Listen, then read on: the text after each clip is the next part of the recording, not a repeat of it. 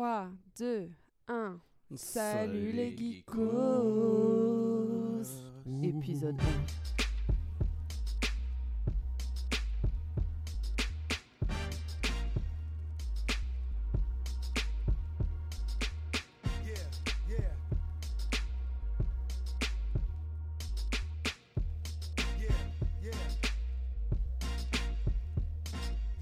Bonjour à tous et bienvenue dans ce nouvel épisode d'Après la Hype spécial Salut les geekos Ce soir avec moi pour m'accompagner Julien. Bonsoir. Bonsoir Julien et Benjamin.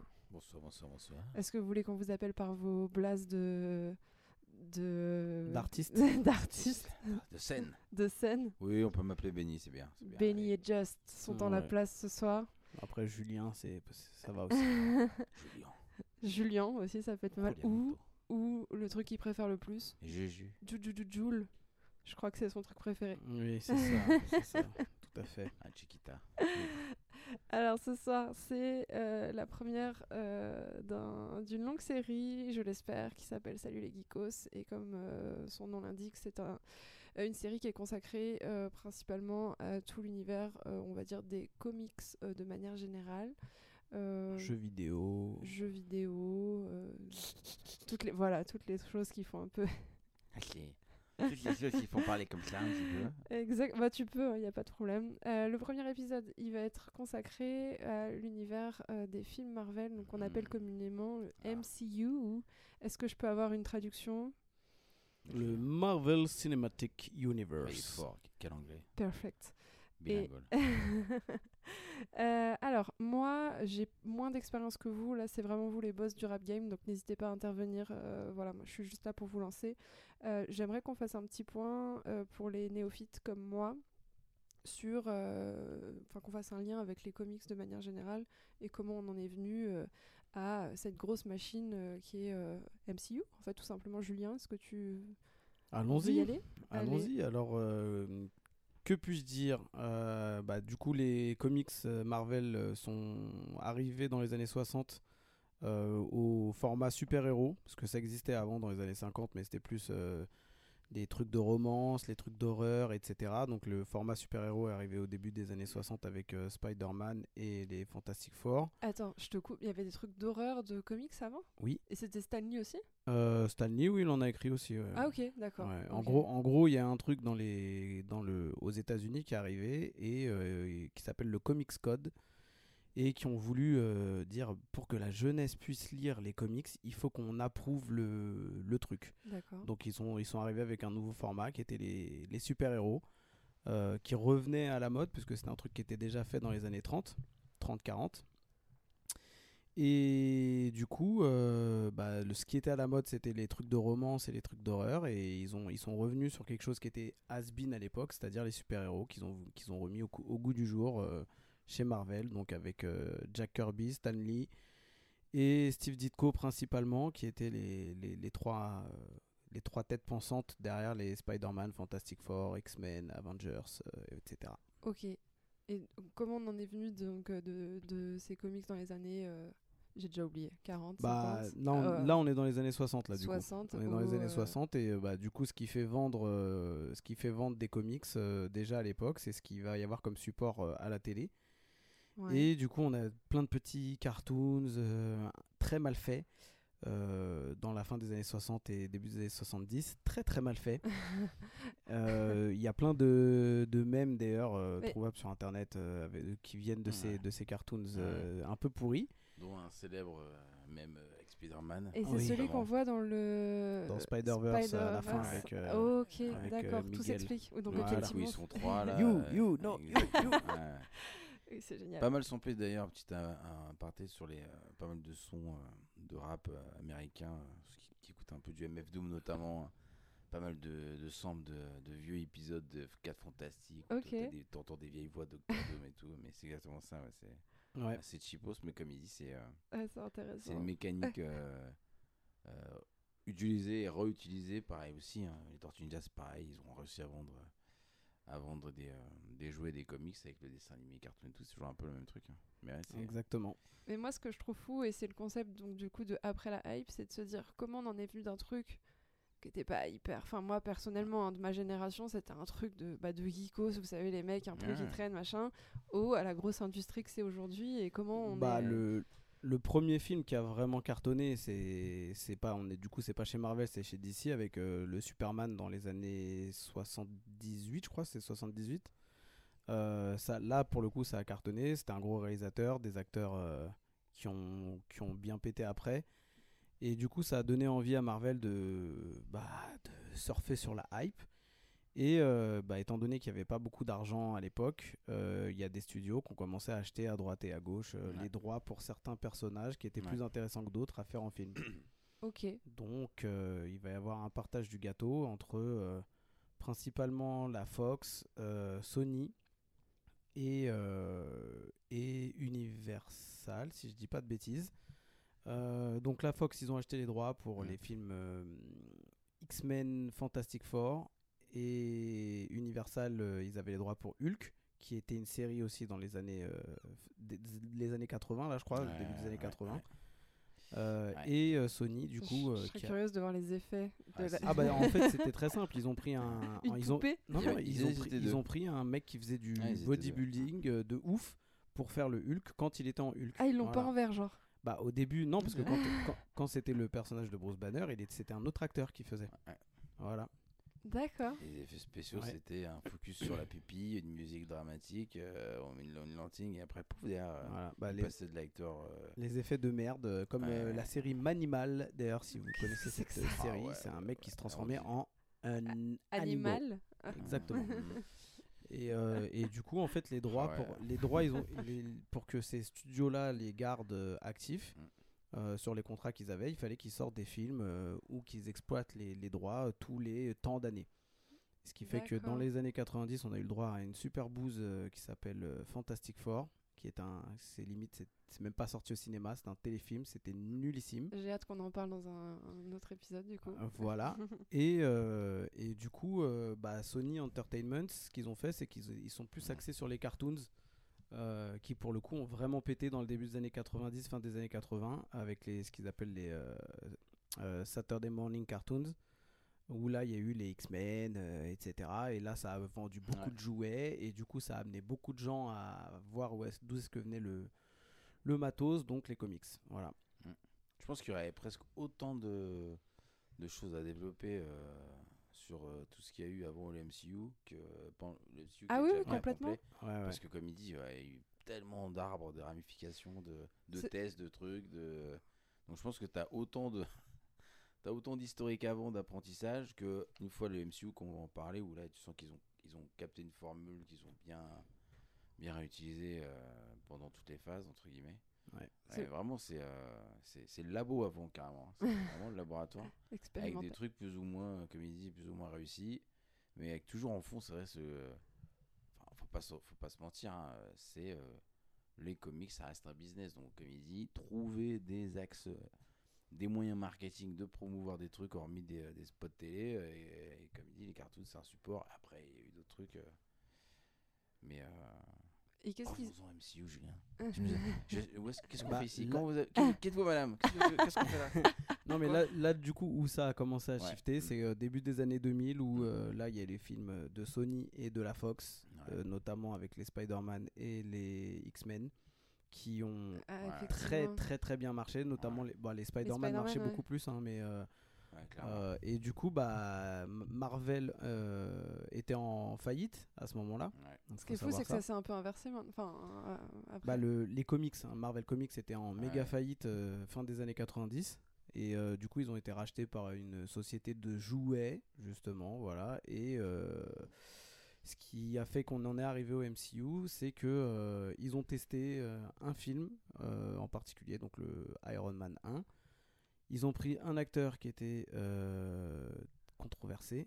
Et euh, c'est parti, ça, voilà. Ils ont pris les recettes de ce qui avait été fait à droite à gauche avec les Fox, etc. Ils ont essayé de pas appliquer les trucs qui ne fonctionnaient pas, notamment Spider-Man 3 et euh, X-Men 3.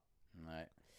Et, euh, et puis voilà. Ah, c'est une bonne, c'est une bonne stratégie. C'est un- une belle transition pour moi parce que du coup, je voulais juste préciser que cet épisode, il était consacré euh, uniquement à l'univers MCU et qu'on fera un autre épisode, je sais pas si je l'ai dit avant, euh, consacré justement au film hors MCU, donc il ira un petit peu sur le passé, du coup. Et euh, les séries aussi, toutes les séries qui ont été dérivées, c'est trop, c'est trop important, Ouais. c'est trop vaste pour, Là, pour on faire qu'un épisode. On a essayé de pas, de pas trop se perdre dans les, dans les tunnels du temps, mais c'est vrai que euh, pour arriver au MCU, il y a quand même eu pas mal de blocs. Et, euh, Et on et aura des, le paris, plaisir, des petits ouais. paris quand même. hein. Parce que c'est vrai que comme il dit, Robert Downey, c'est bon, c'est pas non plus le, le gars euh, border euh, qui a un procès comme, euh, comme certains actuellement chez DC. Bah, dont- dont je tais- dont ouais. je tairai le nom. Oh, si, tu qui peux étrangle, qui étrangle des femmes. hein, ouais. Il étrangle des femmes. Tu Ou vois la vidéo, Marvel. tu vois, il électro- bon, bref, hein. Voilà, Mais c'est vrai qu'il avait un. Voilà, quand même, euh, ils ont- comme, comme on pourrait dire, euh, il suçait pas que de la glace à l'époque. et euh, donc c'est un pari, et euh, c'est vrai que, mais bizarrement, ça colle bien au personnage de Tony Stark, qui est Bah- quand même, euh, on le rappelle, euh, dans les comics, euh, un gros passif d'alcoolique. Du coup, je vous propose qu'on passe directement à Iron Man vu qu'on est dessus. Eh ben, let's go. Qui est le premier film. Yes. Donc Iron Man qui, a été, qui est sorti en 2008, qui est un film qui a été réalisé par John Favreau, qui fera également le Ouais. deuxième. C'est vrai que Euh, euh, quelqu'un euh, veut résumer le premier Iron Man en quelques mots? Euh, oula, c'est mon tour. la main mon tour. à Benjamin. Alors, euh, là, vous avez un indice en bas de votre écran. Donc, Julien Le Perse. Euh, alors, euh, dans, dans mes souvenirs quand même, du coup, bon, c'est vraiment euh, un- une origin story, hein, tout ce qu'il y a de plus, euh, Exactement. tout ce qu'il y a de plus classique. Euh, on connaît, on, on démarre avec le perso euh, qui est entre guillemets euh, à poil, hein, si je puis dire. Euh, voilà, un mec plutôt brillant, etc. Mais bon, qui, qui a des chevilles un peu grosses et puis qui vend pas mal d'armes. Euh, et puis euh, il lui arrive euh, un petit problème sur un test, il se fait kidnapper. euh, il se rend compte que ouais, c'est pas super bien ce que je fais au final. euh, je, vais me, repentir. Mais je suis blessé quand même, donc il se fait un espèce de petit truc. Je, vous la fais courte, mais bon, il, il lui arrive un. Il se fait capturer, il est blessé. Il se fait un espèce de, système, comme c'est un génie, hein, c'est MacGyver, quand même, Tony Stark. Il se fait un petit système qui lui permet de. De qui met sur son bus, qui lui permet de, sur le papier, d'empêcher qu'il y ait des micro-bouts de- d'une explosion qui a eu touché le cœur ou un truc comme ça. Bref, je fais courte. Et puis il arrive à faire son, sa propre armure euh, euh, tout seul de briquet de broc, euh, qui, a une, qui a une dégaine. euh, bon, c'est un hommage au premier comics, comme Julien en a parlé tout à l'heure. Vraiment, il, il y a plein de. Quand vous êtes vraiment fan de Marvel et que vous, êtes, vous avez de la bouteille, dans le film, il y a du fan service, comme on dit maintenant. Il y a en plein avait-. Ah ouais, y il y avait. Tu vois la première armure, tu connais euh, les comics, Wow, super, c'est la première armure. Enfin voilà, c'est Ah ouais. comme ça. Ok. Euh, et du coup, bon, il s'en sort. euh, il fait euh, toute, euh, il fait comment dire, euh, preuve de de- de- de- de- d'héroïsme parce qu'il il dit voilà, je change, je vends plus d'armes, etc. Sauf qu'il a euh, dans son entreprise euh, un, tin, tin. Un méchant. un méchant, hein, mais, un- mais qui est son mentor. C'est ça que j'aime bien, moi, c'est que c'est que dès, dès les premiers films. euh, euh, ouais, Batman, on sait que le Joker direct, c'est voilà, c'est l'anti, c'est l'anti, euh, l'anti Batman et tout. Le méchant, même si bon, au final, voilà, il va se révéler être vraiment méchant, c'est quand même sur le papier un proche de, Ouais. un proche de Tony Stark. Donc, euh, c'est pas des gars qui sont nés pour s'affronter. euh, et bon, euh, sauf qu'à un moment donné, ils ont une divergence. Il y en a un qui est très cupide, il y en a un qui a qui s'est trouvé une vocation, puis au final, euh, ils vont se foutre sur la gueule, hein, comme on dit. Et le méchant, quand même, excusez-moi, tu, tu peux, hein, mais le casting, c'est pas mal. Le méchant, c'est Jeff Bridges. hein. Donc, euh, Eh oui. bon, euh, quand on est un petit peu cinéphile, euh, ça va, c'est pas mal quand même. D'ailleurs, euh, t'as un peu de, un style aujourd'hui de Jeff Bridges. T'as un peu de, de- le, le dude aujourd'hui. Je suis gros, je suis gros, gros, gros Bridges. c'est un, peu ça. ouais, Mais voilà, donc, et puis, bon, je, je vais pas trop, trop rentrer en détail, mais il y a une vraie. voilà, il y, a une, il y, a un- il y a un méchant charismatique qui est Jeff Bridges quand même. Il y a un Robert Downey qui est vraiment au top dans son rôle. euh, il y a des effets spéciaux de très bonne facture quand même pour l'époque. On peut se remater ça maintenant. Euh, ça fait moins mal aux yeux euh, que euh, Daredevil, par exemple. Mais bon, et Avec Ben Affleck Ceci sera le sujet d'un autre épisode. ah ouais, non, mais voilà, mais c'est quand même que pour dire, bon, euh, c'est pas parfait, mais même pour l'époque et tout, ça reste plutôt euh, pas mal. Et puis, euh, et puis au final, ça, il y, a, y a une fin, euh, une fin assez épique, et euh, et il y a le fameux, euh, le fameux procédé Marvel qui va y avoir dans quasiment tous les MCU, qui est la scène post générique qui te dit, mais euh, We'll be t'inquiète- back. T'inquiète pas, t'inquiète pas, il y a des trucs qui arrivent derrière. Si t'as aimé, tu vas y avoir des suites. Et donc ça fait vraiment des. ah, c'est des, des petits teasers comme dans les comics, c'est pareil. Il y a plein de comics, tu lis le truc, il y a marqué end, et puis derrière t'as une petite page en plus où t'as un espèce de machin épilogue et tu vois, waouh, euh, ça tient. euh, en plus, dans les comics, c'est encore pire parce que tu peux être encore plus suggestif parce qu'il n'y a, pas de son, il n'y a pas de voix. Donc, des fois, tu vois une main noire qui parle et tu euh, voilà, donc c'est le même principe. Et tu, sors de la salle de ciné, tu dis putain, j'ai passé un bon moment et en plus, euh, qu'est-ce qu'ils vont nous réserver pour la suite? C'était quoi ce truc mystérieux? C'était qui ce mec, etc. Donc voilà, ouais, premier Iron Man qui, qui, installe pas mal de codes finalement du MCU. Euh, donc bah, un héros, des films de super-héros, un méchant bien entendu, euh, la scène post-générique qui te dit allez euh, reviens pour la suite ou pour les, pour les films connexes. Et puis, et puis bien entendu le, le, un acteur soit déjà célèbre ou qui va le, qui va le devenir et que vous allez retrouver après. Donc c'est vrai que bon le premier c'est Banco quoi. En plus il y a une BO super attends, il y a du ACDC les mecs il y a des grosses explosions mais, Ouais. Des grosses explosions euh, qui en pètent mais avec une mise en scène de dingue euh, ou un peu second degré parce que euh, parce que le, le héros il fait péter un truc et puis au lieu de se cacher il tend les bras et puis euh, le sous de l'explosion est pas dans son costume il dit les gars vous en voulez encore? Donc voilà c'est quand même le ouais c'est le c'est le film si t'es petit t'aimes les gros trucs qui font boum tu fais waouh si t'as de la bouteille dans Marvel et tout tu vois les, le, le fan service tu fais putain génial et puis l'histoire elle est quand même pas mal aussi. On n'est pas sur des on n'est pas sur des intrigues de dingue mais t'as quand même des euh, des mécaniques classiques qui fonctionnent bien euh, au théâtre au niveau de vide tu vois Et le perso euh, principal, Tony Stark, je trouve qu'il est bien écrit aussi. Ah Il est arrogant, mais comme Ouais. il faut. En fait, tu, tu- Bah, l'aimes en fait. Même il est si- gris quoi Ouais, il est gris comme Mm. perso Ouais, c'est ça. C'est euh, pas le c'est méchant. pas euh, Captain America on va y venir après que Oh j'aime beaucoup là. mais Captain America Ah non, moi je c'est- le déteste. C'est ce que j'aime pas, c'est un peu. Superman, c'est les Boy Scouts, mais, mais même Captain America il est bien écrit parce qu'il est Boy Scout, mais euh, il a, il tu le vois grandir. euh, bon, Oui, c'est vrai Tu le vois grandir dans le monde évolution, ouais. contemporain, euh, où il, se contente pas juste d'être. euh, et puis l'adaptation du costume, bah, chapeau, parce que moi dans les comics, je suis désolé, mais euh, c'est les petites ailes blanches euh, Astérix et les écailles euh, du costume, Non mais les bottes, les et bottes les rouges. bottes, les bottes Les bottes rouges, rouges, du Père Noël. pire du oh là là, tu te dis mais qu'est-ce- ils auraient pu faire. Hein. Et à un moment donné, ils, se- ils ont, Ils du ont bourre- modernisé ils ont, un peu, Ils ont ouais. du bourre là-dessus dans, dans le Captain America d'ailleurs, parce que. et bon, bref. On Euh, donc voilà, bon, désolé, on va essayer de faire des résumés plus courts pour les prochains, mais c'est vrai que lui, il est tellement, euh, c'est tellement la pierre angulaire par pas mal de bah, c'est le codes, socle, hein, donc. euh, pas mal de codes et pas mal de fonctionnement, qu'au final, euh, après, t'as un petit peu ta petite routine limite dans l'MCU. T'attends ton petit euh, truc post-générique. Euh. Bon, après, ils avaient quand même. euh, ils étaient en roue libre un peu sur le premier, j'ai l'impression, en termes de liberté euh, scénaristique, puisqu'il n'y avait pas encore justement la formule n'était pas encore créée. Mm. Euh, ce qui fait que je pense qu'ils sont vraiment bien éclatés à le, à le faire. Euh, Tony Stark, c'est celui qui, qui évolue finalement en termes de. Une fois qu'il a fait son évolution dans le premier film, on dirait que c'est un truc Pokémon. Euh, après, il change plus trop en fait de. De, De direction de direction, même s'il y a forcément des événements qui vont se passer dans les autres films qui vont, Ouais. le, qui vont le, le secouer un peu, mais c'est vraiment le, le personnage dès le départ en fait qui est. Qui est... Il est trop bien. Ouais, voilà. Il est trop bien. On peut parler du réalisateur euh, parce que euh, Ouais. il y a un bon cast, mais euh, Réalisateur bon, slash acteur dans le film d'ailleurs, ouais. Favreau, tu, tu le vois, tu... ah bah c'est lui. ok d'accord, donc le mec, euh, euh, il- je, je suis en train de regarder quand même sa filmographie. Il a quand même fait des trucs. hein. Et d'ailleurs, il a fait un Batman Forever en 95 qui est très mal noté. Je sais pas si vous aviez. Euh, euh, Oui, mais c'est pas lui qui l'a réalisé, je crois. hein. eh bah écoute, moi je l'ai. Eh ben, enfin, Ah bah non. c'est- Non, ça doit être euh, Joel Schumacher. ouais. Alors pourquoi c'est dans ma Parce que bah, peut-être qu'il est en peut-être qu'il joue dans le film Ah, parce il que c'est un doit acteur. jouer dedans. Alors attendez. Parce qu'il jouait dans Friends aussi. Film. Ouais, je sais plus si Producteur. c'est Batman où il a les tétons sur le costume ou c'est celui d'avant. Hmm. c'est une vraie, c'est une vraie truc, hein, c'est même pas une vanne. c'est- Ah. Tu te dis putain, c'est quoi cette Je merde sais plus, je crois que c'est celui avec George Clooney où il est comme ça. C'est pas Oh celui avec Val Kilmer. Alors, Je me rappelle plus. je suis revenue euh, sur les vrais trucs. Donc effectivement, avant, il avait rien fait. Il avait fait 3-4 films. Il avait fait Hooligan en 2005. Euh, Avec, euh, Ouais. ouais, avec Elijah Ah oui, avec Elijah Wood Ouais. et, euh, et l'anglais là euh, qui jouera dans Sons of Anarchy.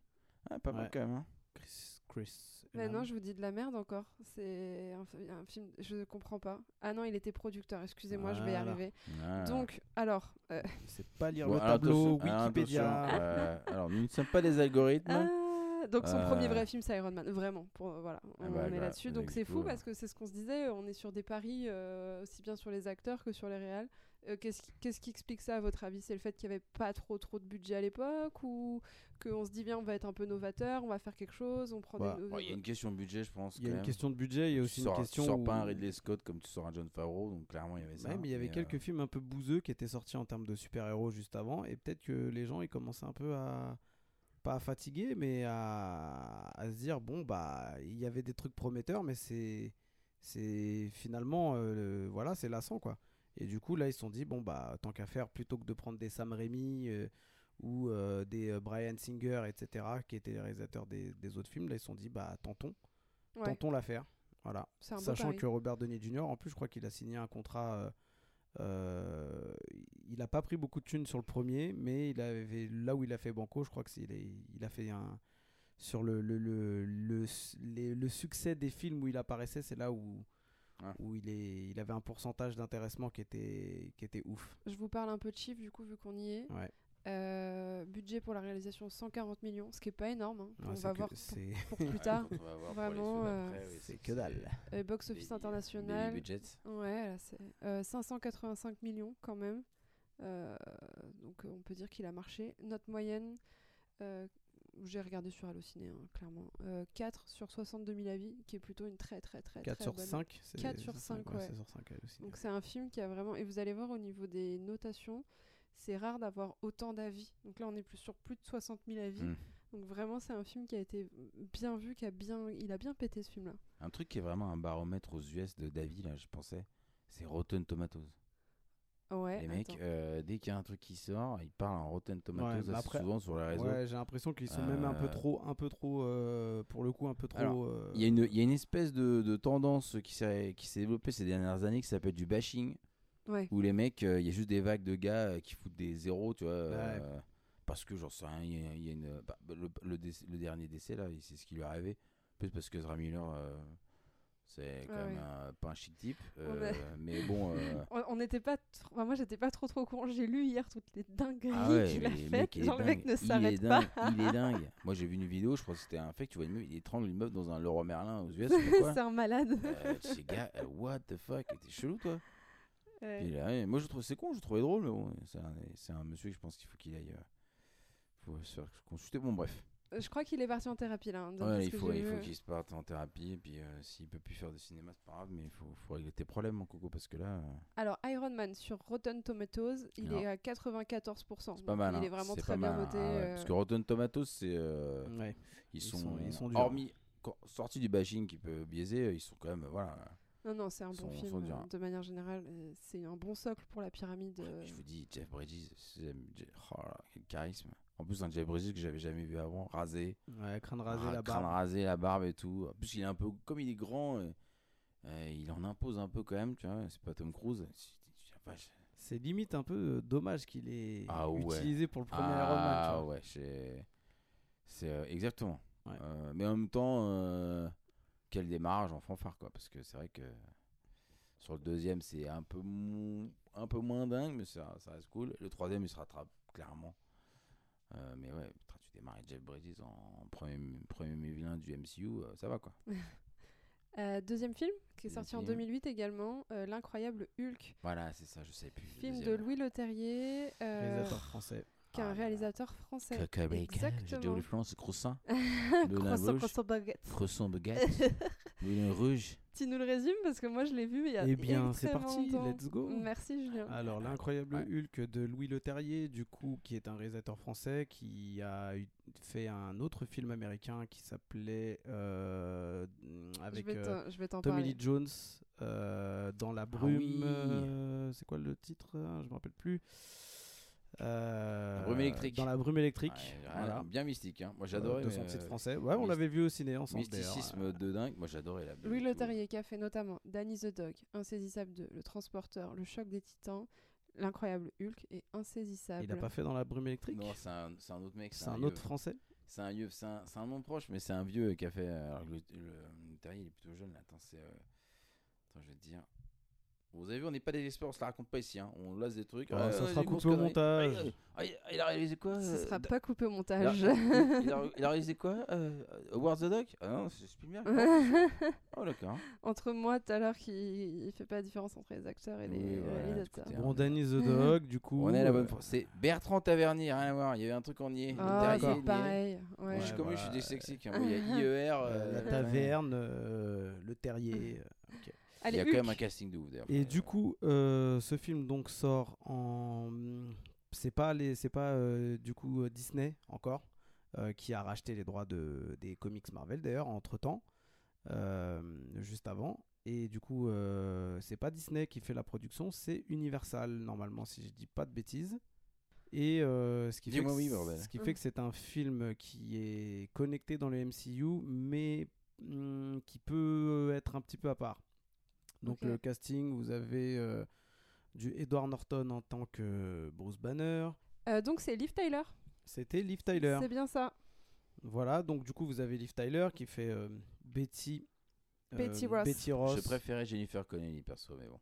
Après ils ont pris une actrice qui ressemblait quand même. Comme ça c'est un peu. euh, Non, tu peux pas. Tu peux pas comparer ça, c'est- mais- Parce qu'il y a eu un Hulk avant qui est sorti mais qui n'est pas dans le MCU du coup et euh, qui était Jennifer euh, Connelly, l'actrice par qui Ang Lee, faisait- le mec qui a voilà. fait. euh, Non mais déjà là, moi je suis, je en train de voir l'acteur là, Edward Norton. euh, pour moi c'est pas lui Hulk. Donc euh, déjà ça me choque Voilà. Donc vous aviez en- Ouais. également euh, Tim Roth qui faisait Ouais. le qui faisait l'abomination Ouais. et vous aviez surtout le le mec qui le chasse qui est William Hurt, un acteur de fou euh, Ouais. du même calibre euh, que ouais. Jeff Bridges qui fait le, le père de euh, de Betty Ross et qui est Thunderbolt Ross qu'on reverra d'ailleurs dans d'autres films et séries Marvel plus tard mais plus maintenant car cet acteur est malheureusement décédé. Remplacé par Harrison Ford. Voilà, normalement. Et donc du coup l'histoire bah c'est pareil, on refait un peu une origin story remixée puisqu'il y a eu un film de Ang Lee qui est sorti quelques années avant.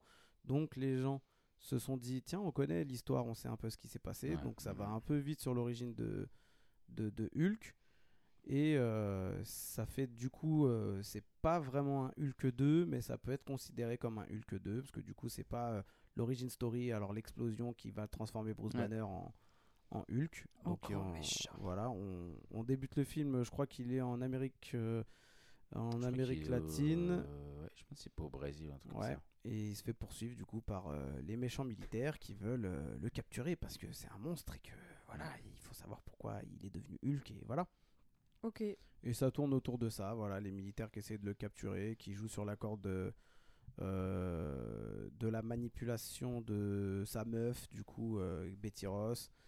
Et euh, ils vont créer, grâce à un morceau, un, du, du sang de Hulk, euh, Mm. un nouveau méchant qui va être l'abomination, qui, euh, qui est donc euh, est un, gros, un gros monstre vert, encore plus méchant que les méchants. Et qui d'ailleurs est toujours actif dans le MCU, cet acteur avec ce personnage, Ouais. car on l'a revu dans, des séries Disney Plus il y a quelques temps, le, notamment She-Hulk. Ok, intéressant. Voilà. Que, euh, Et après le film, il est pas, a pas grand chose à dire dessus. hein, voilà, c'est Hulk qui se bat euh, contre euh, contre l'abomination et les militaires. Et, euh, et euh, là où c'est pas du tout comme euh, Iron Man, c'est que là on avance vraiment beaucoup plus rapidement. Parce Ouais. que le- déjà le personnage est plus connu mondialement parce qu'il y a eu la série des années 80, euh, il y a eu des dessins animés, euh, donc c'est, je pense que un peu comme sur le, le, le Spider-Man euh, qui est connecté euh, sur le MCU qu'on verra après, euh, c'est là où les gens ils se sont dit bon bah vas-y on avance, on fait plus rapide et on essaie de faire l'histoire euh, plus rapidement. Et ce qu'il en sort au final, c'est que euh, bah, scène post-générique, c'est ça le plus intéressant dans ce film en fait. Ouais. C'est la scène, po- la scène post-générique qu'on va spoiler bien évidemment maintenant. Spoil, spoil, spoil, spoil. Où, euh, où du coup, bah, Hulk arrive à s'enfuir de tout ça et il arrive dans un endroit et il y a un Tony Stark Ah. qui l'attend et qui lui dit euh, euh, faut qu'on travaille ensemble. On a, des on a des choses à faire pour le futur. Ok. C'est- Euh, euh, Banner qui rencontre Tony Stark ou c'est euh, ou c'est euh, Tony Stark qui rencontre Ross? J'ai un gros doute. Je vois une scène avec euh, Hmm, Ross et. Non, pour moi, c'est dans un bar. euh, Ouais, mais pour moi, dans le bar, c'est. Ah ouais? Je sais plus. Hmm, je me rappelle plus non plus. Tu me mets le doute. on voit Tony Stark, c'est sûr. Ouais, ouais. J'essaie de monter un truc. Ah bon ah oui, Ah, moi, quoi moi, il me semblait, Euh, mais il me semblait que c'était euh, que c'était euh, Bruce Banner et directement Tony Stark. Moi, il me semble que c'était Ross, mais euh, tu mets le doute. Et dans le premier Iron Man, du coup, c'est. euh, C'est Nick Fury à la c'est fin. Fury, ouais. Ouais, qui l'attend dans sa maison et qui lui dit euh, Excusez-moi. Samuel, J'ai un projet. Samuel L. J'ai un Jackson. projet pour vous. Vous connaissez les Avengers Samuel. Jackson qui arrive à la fin de ton film, tu fais OK, je veux, ok, je veux voir la suite. Ça, ça. Motherfucker. Alors pour Hulk, pour revenir sur Hulk, euh, budget 150 millions. Box office, il a, enfin pour moi j'ai l'impression qu'il a floppé. Il a Ouais. même pas fait deux fois. On est à 263 millions. Ouais. Mhm. Note moyenne 3,1 sur 28 000 votes. Donc vous voyez déjà la diff avec Ouais. Iron Man. Et sur Rotten Tomatoes, on est à 67%. Moi, ce film-là, je l'ai vu et je crois que j'avais pas aimé. Euh, et mais d'un côté, j'avais une question. C'est euh, est-ce que c'est pas le personnage qu'on aime moins déjà? Bah, il, il franchement, il est pas euh, facile à traiter en film, ouais. Hulk, en vrai. Parce que euh, comme t'as pas beaucoup de temps dans un film, mine de rien, même si t'as deux heures, euh, et ce que tu vois un peu dans les comics, alors je suis pas en train de dire que c'est du Hamlet, hein, mais c'est vrai que dans les comics, il y a toute une, euh, une, une par- une- comment dire, une, un aspect, la- l'aspect mul- multipersonnalité du personnage qui a été développé par euh, Peter David pendant des années, qui est extrêmement euh, intéressante et un peu plus profond, mais du coup dans un film c'est vachement, euh, t'es obligé d'en rester au, euh, j'ai une, j'ai une version c'est gentil banner fragile et puis j'ai euh, grand méchant euh, Hulk costaud et basta tu vois. Alors Ouais, qu'en ouais. fait c'est un peu plus complexe que ça, il y a beaucoup de psyché dans ce truc là.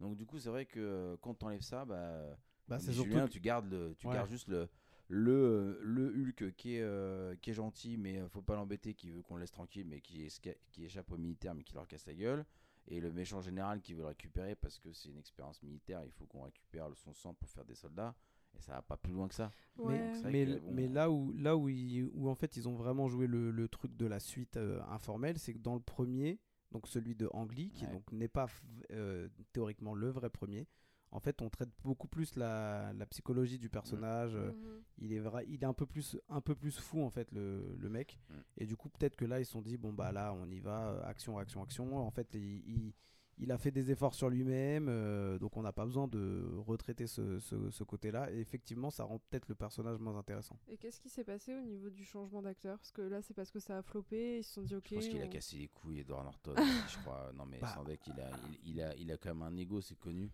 et je pense qu'il aura il a il les a vraiment gonflés et euh, du coup ils se sont dit putain euh, pour les prochains Hulk euh, vas-y euh, Bah moi, Ça je- dégage. Ouais, puis même en fait déjà ils ont changé. Le premier dans le premier c'était Eric Bana, Ouais. euh, de le film de Ang Lee, qui Ouais. était du coup toujours chez 2003, Univer- chez Universal, voilà. Ouais. Donc je pense qu'Eric Bana il a pas voulu reprendre son rôle et c'est surtout qu'il voulait un acteur plus euh, bankable, donc ils sont partis euh, sur euh, Edward Norton. Et pour moi, je pense que vu que le film, il a, comme tu l'as dit, il a floppé, Edward Ouais. Norton, euh, c'est un gars qui avait pas l'habitude de flopper à l'époque. hein. C'est- Il sortait de, de, de trucs de ouf. Il était reconnu même a posteriori parce qu'il il était dans Fight Club. Même si Fight Club, il a pas fait un, un énorme succès au cinéma, il a quand même Ouais. euh, eu un succès après. Et je pense que le gars, il s'est dit bon bah fuck en fait. C'est vous, vous avez, c'est vous, vous avez fait euh, le truc le nul. Donc euh, moi c'est mort, euh, je continue pas. Et Ça, c'est ouais, pas, euh, du coup, pour vous, c'est pas le film, c'est plus un. C'est pas le réal, c'est pas. Le film, vous, vous aviez bien aimé? Moi perso j'avais bien aimé parce que euh, enfin visuellement euh, le, le parti pris du Hulk ça faisait je retrouvais plus un Hulk euh, vénère quoi parce que j'ai l'impression que le Hulk dans Ang Lee il est un petit peu une tête gentille Ouais, il était, et puis il est moins vert fluo parce que dans celui d'Angly, il était Euh, quand même vert fluo le Hulk. hein. donc euh, voilà après le truc d'Ang Lee j'avais bien aimé l'aspect qu'a évoqué Julien mais c'est juste qu'ils ont pris des trucs euh, enfin moi ce qu'ils ont fait sur le père de Hulk euh, remix de ouf. Moi, ce que je trouve dingue, parce que je l'ai déjà dit à Julien et c'est lui qui me l'a dit aussi, c'est qu'ils ont un matériel tellement, tellement ouf. Alors, je dis pas qu'ils sont obligés de faire du copier-coller, mais il y a des, un matériel tellement stylé à utiliser. Je comprends pas des fois pourquoi ils remixent, ils, changent des trucs. euh, et ce qu'ils avaient fait, Ouais. Ang Lee, il y a.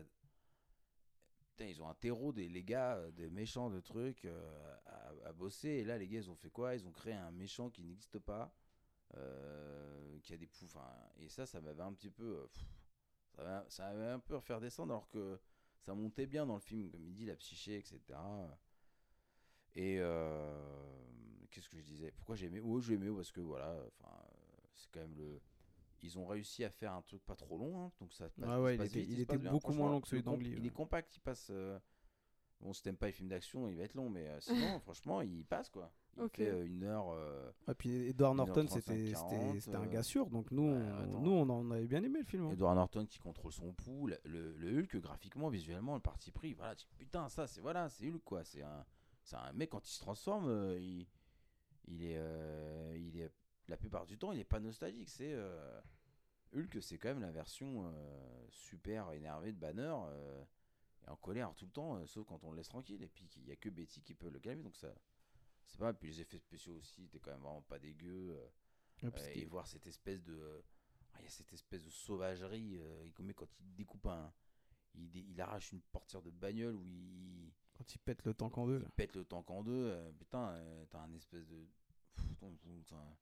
c'est un- c'est peu comme toi quand tu fais de la quand tu fais de la euh, tu cours ou tu fais un sport qui te lâche tu, tu sens un peu le- Mm. ce que le mec il a ah putain il exulte donc franchement ça j'avais trouvé ça pas mal le casting comme l'a dit Julien quand même casting gold hein. Et William Hurt dans le film quand même hein. ok les gars cool et William Hurt euh, Edward Norton bah euh, et voir Edward Norton contrôler son pouls et voir la pupille qui voit sa pupille qui devient verte fluo t'es quand même c'est quand même le kiff quoi et il y a une sacrée mise en scène hein, la scène de l'usine au début Ouais, euh, qui, joue, qui joue avec les ombres Ouais. et tout c'est stylé quoi Il y a l'acteur qui faisait le Hulk dans la série Hulk aussi, euh, qui Ouais, fait une apparition euh, dans le mm. film. Mais bon, moi je pense que Edward Norton il s'est dit Attends, c'est quand la prochaine fois? C'est dans Avengers dans 200 000 ans? Vas-y, moi j'ai pas envie de m'engager sur la longueur comme ça. Il était, il était quand même pas mal pris à l'époque sur plein de, su- de, de sujets et je pense que voilà. Et Marvel, ils avaient beaucoup de persos à développer aussi, hein, euh, vu Mm. que leur, leur- dans leur optique c'était d'a- d'aller sur les Avengers. Ils se sont dit, bah attends, on a tel et tel et tel et tel perso, sachant qu'il y en a plein ont pas eu de, de films avec des origin stories sur, euh, sur les, les- les premiers Avengers présents dans le premier film, dont on va arriver bientôt. Allez, on passe à- au prochain. Euh, Iron Man 2 en 2010. Donc il y a eu deux ans de trou. Je Ouais. sais pas par comment on l'explique. Bah, parce qu'ils n'avaient pas encore trouvé leur rythme hein, à l'époque. Ok, d'accord. Parce qu'après, c'est ça, ça, ça dégage vénère après au niveau des films. ouais tu sens qu'après le Ah plan, ouais, euh, ils avaient le- pas le temps. Le plan marketing, le plan média, il est prêt. Ok, les gars, on a compris. Pop, pop, pop, pop, La, road- la roadmap, elle est écrite. Là, euh, ça dégage. Donc, euh, Iron Man de 2010, toujours Jeanne Favreau. Euh, au niveau des chiffres, je vous les donne tout de suite comme ça c'est fait. Donc, budget un petit peu augmenté par rapport au premier. On passe à 200 millions contre 140. Et au niveau du box-office, on est à 623 millions. Donc, c'est pareil, ça a marché. hein, ça a marché. 3,4 sur euh, Allociné en moyenne. Donc, un petit peu moins bien que le premier. Et je vous cherche euh, sur euh, Rotten Tomatoes. Euh, pendant ce temps-là, peut-être qu'un de vous deux peut me résumer un petit peu cette histoire Euh, alors, euh, le 2, bon, je vais. Tu vas taper tout l'Iron Man. Non, mais oui, euh, voilà, euh, Tony, Tony, Tony, euh, il- bon, ça y est, il est reconnu, tout le monde sait que c'est Iron Man. Lui, pour lui, c'est, pour le coup, c'est pas l'identité secrète, hein, ils sont branle. Donc, il est, moi, c'est Tony Stark, je suis Iron Man. Ouais, donc voilà, il a, ce, il a cette répute-là. Sauf que il, a, un- ennemi un peu différent du premier, qui est un autre, un autre gars qui a une tête bien faite, qui fabrique des trucs. Et du coup, ça va tourner autour de ça, et puis de son fameux sidekick qui s'appelle. Ah, merde, comment il s'appelle déjà là euh, Armor. euh, que son armure. euh, Je vois pas de quoi il parle. ce qui a une armure grise là. Ah, tu parles de. Oui, de War War, Machine. pardon. War Machine, ouais. War Machine. Ah Et, euh, Pour Ah moi, oui. j'étais sidekick, j'étais en train de chercher un enfant euh, en, Robin, en- en Robin. sli- en slip Ah, vert qui court et qui saute Moi, je pensais qu'il parlait de l'ordinateur, là, tu sais. euh, Ouais, de. Ah Jarvis. oui, Jarvis. C'est vrai vrai que Jarvis. Et euh, voilà, du coup, le méchant du film, c'est euh, un acteur que j'aime beaucoup, même qui bon, ressemble de moins en moins à Un acteur. un- enfin, il, ressemble, il ressemble plus à lui d'ailleurs, déjà, c'est Ouais. inquiétant. Euh, Mickey Rourke. Mickey Rourke, ouais, qui, euh, qui a fait le film euh, Le Wrestler, dans les restes son truc plutôt. hein. Et voilà, donc un, un méchant qui a de la gueule, euh, un, un nouvel acteur qui, euh, qui va changer assez rapidement, mais euh, un nouveau personnage qui est War Machine. Et effets spéciaux, tu sens que le budget, oui, ils prennent 50 millions en plus parce qu'ils font des trucs. avec- Bah, il, a, il a changé. Hein, le, déjà dans Oui, le oui, 2, c'est déjà. Don Cheadle qui a pris la place de, Ah oui, c'est vrai. de. Terrence Howard qui était que dans le premier. Et non, pardon, oui, c'est ça, en effet, absolument. Et voilà, donc ça m'étonne pas qu'il ait bien marché, budgétairement parlant, parce que Euh, ils ont surfé sur une recette qui fonctionne bien, qui est basée sur Robert Downey. Ils ont plus de thunes, ils font des bons effets spéciaux, il y a des scènes. Il y a des scènes quand même, quand, quand jette plein la gueule. euh, euh, Bah, t'as la scène à la Stark Expo là où ils arrivent Ouais, avec voilà, les, toutes les- Ah ouais, alors là, il y a la, la- la- la flopée de flopée d'armure et tout, donc euh, donc voilà, euh, un méchant moins charismatique que que dans le premier, mais euh, mais c'est pas forcément ça qu'on cherche. Euh, c'est plus se mettre voilà un peu en avant euh, tout ce qu'il y a autour de, de Tony Stark et ça distille quelques quelques futurs euh, ennemis ou ou futures emb- embûches, j'ai envie de, envie de dire. Donc, Ok. voilà, pas mal. euh, Ouais, t'as le développement de quelques persos. T'as euh, Sam Rockwell qui a un petit, un petit rôle euh, dans le film qui aurait pu être intéressant pour la suite, mais ils ont, ils sont pas, euh, des, ils ont pas développé ça avec le Justin Hammer.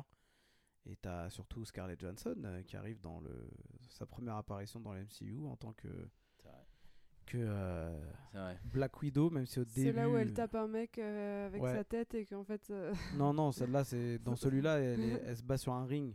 Euh, Ah oui. et que Tony il dit ah euh, c'est qui elle euh ah Ah bah oui. c'est votre nouvelle assistante parce qu'au début elle est elle est infiltrée infiltrée Oui, par c'est vrai.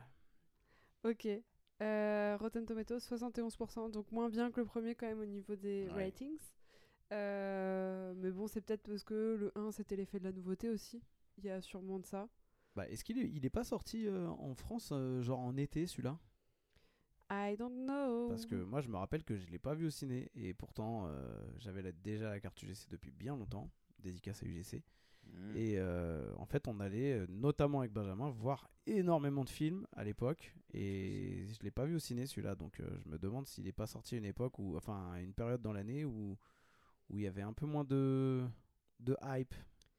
Il est sorti. euh, ouais, j'ai 48 000 avis par exemple, contre 62. Donc tu vois qu'il a déjà été moins moins évalué, donc ça veut dire moins vu déjà de base. Ouais. Euh, en 2011, Thor, Thor Ouais. de Kenneth Branagh. Voilà, merci, parce que pas possible. Euh, bon, je me permets de résumer vite fait. Donc, Ouais. Thor, euh, c'est Je un. permets beaucoup de choses. Et en plus, je vais faire plein d'erreurs, donc comme ça, vous allez pouvoir me reprendre. Donc, Thor, il habite pas en France. Ah. C'est- vrai. Euh, il habite euh, sur une planète qui s'appelle Asgard. Jusqu'ici, tout va bien? C'est pas une planète, mais oui, Oh pourquoi pas. putain, bon, bah, quelque part, donc, qui C'est un s'appelle. royaume. euh, Oui, bon, bah, bon. dimension parallèle. Oui, bon. Euh, Thor est le fils du roi euh, Odin, qui est un dieu. C'est Mhm. bon, jusqu'ici tout va bien, magnifique. Et il a un frère qui s'appelle Loki, et il a une maman. Et Thor est un être prétentieux, il a un marteau, et euh, en gros c'est le God of Thunder, c'est le dieu de la foudre pour... C'est ça, dans la mythologie euh, Voilà, nordique, donc... euh, scandinave. donc il se la raconte, il se la raconte, il se la raconte. Son père, il est en mode, il a fait des traités de paix avec toute la Terre après avoir massacré tout le monde. Et là, euh, Thor, euh, parce qu'il a envie de casser des gueules, bon, il, massacre les gens qu'il devait pas massacrer. Euh, son père, il lui dit, mais t'es vraiment qu'un petit con, puisque c'est comme ça, je t'envoie sur Terre, je t'enlève ton précieux marteau, et tu vas apprendre un petit peu ce que c'est d'être humble. Et il arrive sur Terre et il fait la rencontre de chercheurs slash chasseurs de tornades ou je sais pas ce qu'ils chassent de d'ondes électromagnétiques Euh, on a Nathalie Portman euh, donc, qui joue la scientifique et donc euh, on va suivre le chemin de Thor qui essaye de rentrer chez lui avec, avec l'aide de Nathalie Portman et ses compères. En gros. Donc c'est euh, pareil c'est on est sur l'introduction d'un nouveau personnage qui est joué par Chris Hemsworth. Je sais pas s'il faisait grand chose lui avant, c'est pareil. Euh, Kenneth Branagh, par contre, euh, il avait fait pas mal de trucs. hein, donc, on n'est pas sur un jeune Favreau. Ouais, genre, ça y est, tiens, ça euh, commence là à installer des. bah, Kenneth réels. Branagh, tu vois la Quel- filmographie avant, tu dis, ok, qu'est-ce qu'il fout sur. euh, Le, sur, le pouvoir Kenneth de Kenneth Branagh, c'est de faire des films euh, avec euh, beaucoup d'acteurs connus. Et il y a des moments ça marche, et il y a des moments ça marche pas du tout par contre. c'est son truc. euh. Il avait fait un, un film shakespearien là, euh, avec euh, Denzel Washington, Kenny Reeves, euh, beaucoup de bruit pour rien. C'est pas ça le titre du film? Alors moi Euh, j'ai euh, Wild Wild West, j'arrive pas à le dire. J'ai Tenet, Ouais, en acteur, oui. Kenneth en acteur. Putain, mais ouais. ça me fait chier là ce truc. Oui, il y a un truc, c'est marqué director si c'est sur le Wikipédia en non, je suis pas sur le Wikipédia quand même. J'essaye de faire un peu mieux que ça. Mais sauf que Oh, bah, ça fait le taf, hein, ça, va, Wikipédia. ça va pas. Ça va pas du tout. Euh, Vas-y, continue à parler. Je vais, je vais m'en Ah sortir. oui, le- ouais, d'accord, c'est le. Keanu Reeves, Kate Beckinsale, Michael Keaton. Ouais, c'était beaucoup de bruit pour rien, c'est ça? Ouais. Ouais, ouais, j'avais vu en anglais ce film d'ailleurs. Et du coup, euh, bah, il y, a du- il y a du casting hein, dans Thor 1, puisque euh, on a aussi pas mal de. Bah, il y a Nathalie Portman, hein, petite actrice comme ça, vite fait. Donc ça s'appelait Hamlet, tout simplement. 96. Euh, Hamlet? Bah oui, tu m'as dit euh, le Be- truc avec beaucoup, de Denzel. bruit, beaucoup de bruit pour rien. Non, ah, ok. En français, en tout cas, c'était beaucoup de bruit Ah pour oui, rien. non, il y a un autre truc avec. euh, il dit c'est Hamlet. Ouais. Ouais. Et du coup, il y avait donc Natalie Portman, donc Tom Hiddleston qui était pas encore très connu, qui fait le rôle de Loki. On a Stellan Skarsgård, le père de tous les Skarsgård, euh, acteur scandinave très très connu déjà dans les pays nordiques. Et euh, Kat Dennings, euh, qui était une actrice de série euh, Two Broke Girls. Ouais. Bien évidemment Nathalie Portman, on a Idris Elba en... qui fait le rôle de Heimdall, donc Idris Elba qui commence aussi pas mal à percer à ce moment-là. Donc là pour le coup le casting il est et puis on a Anthony Hopkins dans le rôle d'Odin, Ouais, vite c'est fait, vrai. C'est pas mal. vite fait. René Rousseau qui fait la- le Ouais. rôle de Freya, la mère de. Thor. euh, Petits acteurs, quoi. ouais. Ouais, donc là même les, les seconds rôles ils sont ils sont ils sont connus même les, les Warriors 3 là euh, qui servent à rien dans les films Thor euh, d'ailleurs euh, c'est pareil. euh, eux, ils seraient pas là, ce serait pareil. Ouais, et pourtant, c'est des acteurs, c'est tous des acteurs confirmés. Alors, au niveau des... de la rentabilité, alors au niveau budget, on n'est pas sur un gros budget, on est sur 150 millions. Euh, il a marché, mais moins bien qu'Iron Man, on est sur 450 millions à peu près, avec une note globale de 3,4 sur 40 000 avis. Euh, Ouais. Globalement, ce qu'on retient, dans- enfin oui, pour moi c'est l'introduction d'un personnage, mais c'est pas le film de l'année quoi. Bah, C'est Euh, surtout que le personnage, comme tu disais par rapport à Hulk, euh, de base, Thor, c'est pas le personnage le plus intéressant, tu vois. Dans les Ouais. comics, il parle en anglais shakespearien, donc c'est- Ouais. c'est c'est super dur euh, à Mm. lire quand, t'es- enfin, quand tu lis en- les comics en VO. Euh, Ouais, puis il est pas super fun. euh, il a. enfin, c'est un dieu, donc il parle, Ouais. comme il dit, euh, il parle en. eh, He who hath thought of thee, euh, machin. Ouais. Et puis il a, un, il, a un, bon, il a un melon assez conséquent. Euh, et du coup, bon, euh, il a pas. euh, il a pas énormément de second degré. Il en a un petit peu plus dans l'univers Ultimate que euh, dans l'univers Marvel classique des comics, et encore. Ouais. Donc c'est vrai que c'est pas. euh, euh. C'est pas pour un blockbuster, un truc où on va passer du bon temps, un perso un peu. euh, alors- et puis ils n'avaient pas encore trouvé la voix comique euh, qu'ils ont eu oh, après. Parce qu'après, ça ouais, de ouais. Les deux premiers, le deuxième, il est vraiment pas terrible le temps, euh, quand on manque le premier. On va en parler après. Mais euh, sur le troisième, avec euh, Tiki Taka, je sais plus comment il s'appelle. Taika Waititi. voilà. Tiki c'est la chanson. non, c'est Waka Waka, tu veux dire. As de... je... fais ce que je veux. Fais ce que je veux, ok, c'est mon... micro. De Shakira. Je mon micro, je fais ce que je veux. Shakira Waka. Faudrait pas me faire sortir ce podcast. Je suis là. Bah, moi, j'ai préféré le 2 que le premier. hein, Ouais, le 1, bon, il sert. Voilà. euh, Ouais, je- je- Il introduit quoi. Ouais, les deux sont pas dingues, j'ai un peu de mal. euh, Et l'alchimie avec. euh, moi, je trouve que l'alchimie avec Nathalie Portman, c'est pas du tout. Ça passe pas. C'est pas, c'est pas bien. Il ouais, n'y a pas de. Y a pas de. Il y a pas de romance quoi. C'est ça va pas. Je trouve que c'est pas assez c'est pas Bah, assez bien. Après, il sert aussi. Il c'est pas dans celui-là, le... c'est pas dans le Thor 1 qu'il y a Hawkeye aussi pour la première fois? Oui, parce que il veut récupérer son marteau et au cas Voilà. il le tient en joue et il est là Donc, bon, du coup, je lui casse la gueule ou Quand pas même l'intro de 2-3 persos en plus, mais c'est vrai que c'est pas le. Ouais, voilà, ça pose un Puis peu il est le court, hein. Je crois qu'il fait 1h, 1h50, un truc du style. Ouais, c'est à peu près ça. Euh, Donc là, ouais, on on n'a pas le time dans le film, ça, euh, ça y va quoi. C'est pas mal, mais comme tu as dit, Laura, bon, voilà. Ouais, a- mais euh, tu reviens, tu te le remates pas euh, des fois, des Ça de casse pas trois. Moi, il y a un perso que je trouve quand même euh, bah, plus cool que Thor, euh, ça va être Loki là-dedans. Après, même si Loki il va avoir un peu plus de profondeur sur les films d'après, parce que là, Ouais. c'est vraiment je suis méchant. Mais euh, j'aime bien cette espèce de profondeur, de malice et tout qu'on lui donne Ouais, derrière. Très, très bon choix d'acteur aussi. il est Ouais, lui, il est fort. difficile à, difficile à lire, même si on sait que c'est un enfoiré. euh, il a des, il a des degrés d'enfoiré. Des fois, tu, Il a des couches, ouais. tu penses que en fait, il fait, il, il fait pas ce que t'attends de toi. Donc c'est assez intéressant quand même. Ouais, Ouais. ouais. Même si bon, euh, son but c'est de, de, de, de te retourner le cerveau. Non, mais, euh, mais c'est vrai que c'est assez. euh, Et puis il n'y a pas vraiment de. Enfin, à part Loki, il n'y a pas un gros méchant dans le Thor 1, tu vois. Non, il n'y a pas d'enjeu. Le Il y destroyer a- qui ouais, vient, il y a pas d'enjeu. qui, Ouais, c'est ça. qui pète euh, Ouais, le ouais. saloon dans une, une ville en, euh, dans, le désert de l'Oklahoma. Non, et vraiment, il voilà, a quoi. rien. C'est pour ça que je pense qu'il a Ouais. un peu moins marché. Alors, on passe à mon personnage préféré. Captain Américain. Capitaine. Captain Boring. Alors, euh, C'est- First Avenger C'est pour moi, c'est ça en 2011, qui a été réalisé par Joe Johnston. Allez, Julien, lance-toi. Allez, c'est parti. Et bah là, pour le coup, on est sur l'origin story euh, dans les, dans les grandes lignes, qui reprend du coup. euh, et et c'est là où, en fait, moi, j'ai trouvé qu'ils ont bien joué leur jeu, même si c'est pas du tout le film que j'ai préféré dans, les, dans le MCU. Où là, l'origin story, elle est, elle est plutôt un peu. Elle est bien Historique. travaillée. Ouais.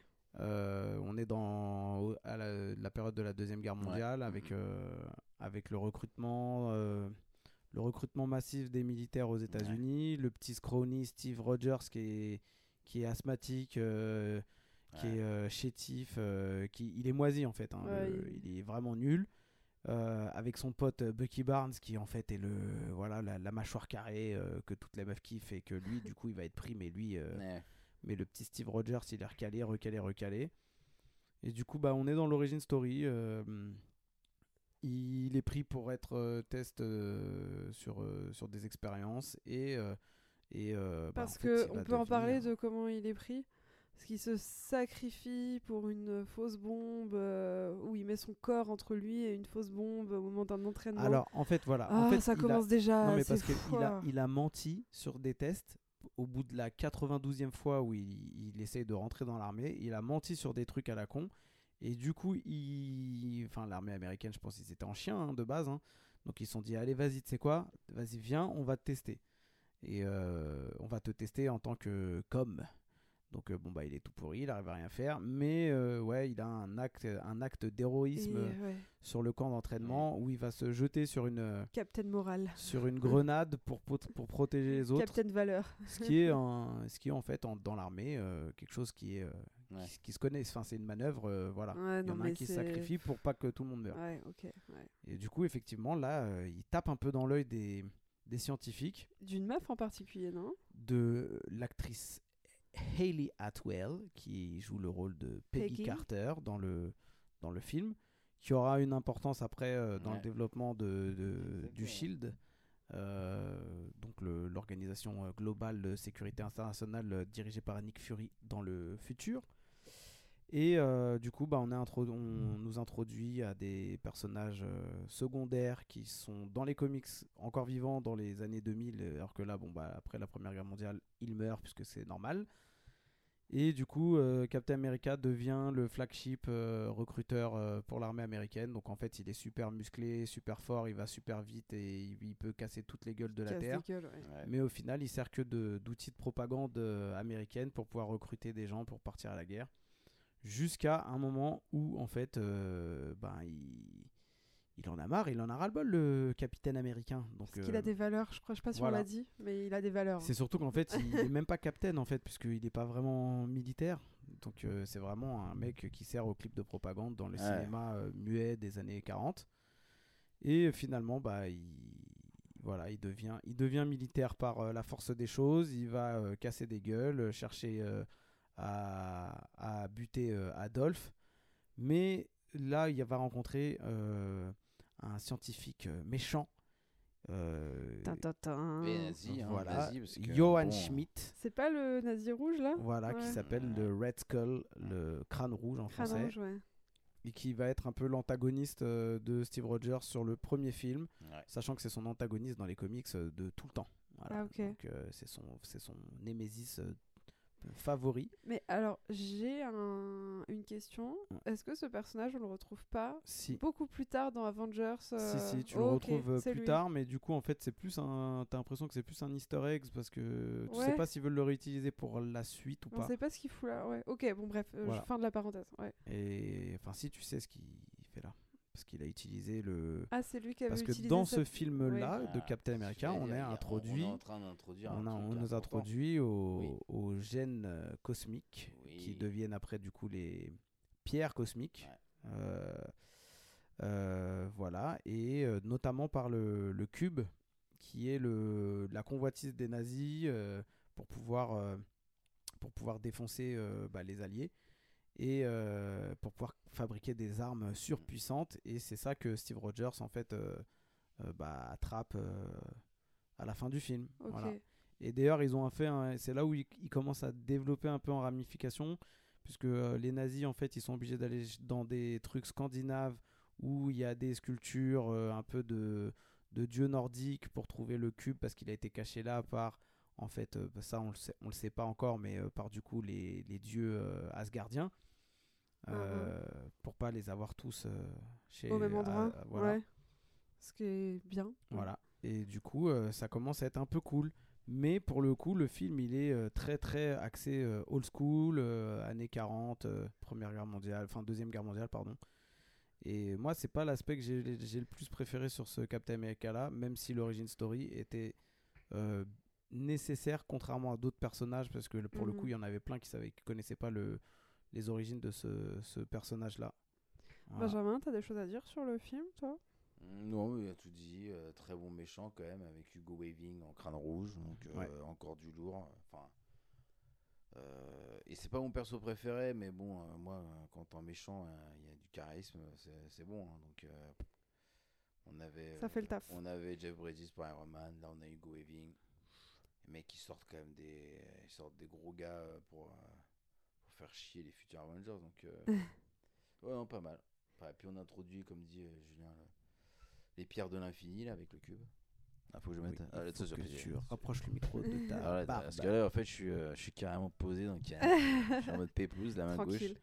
Ah, il manque plus qu'une petite, euh, la petite grappe au raisin et je suis un peu dans la Euh, romantique. J'ai de la pastèque, si tu veux. Euh, non, voilà, ouais, non, mais ça. Ok, je sais plus si j'ai parlé des notes, tout ça. Non, Alors, pas sur euh, celui-là encore. Sur le, je vous avais parlé du box office ou pas encore, non? Non.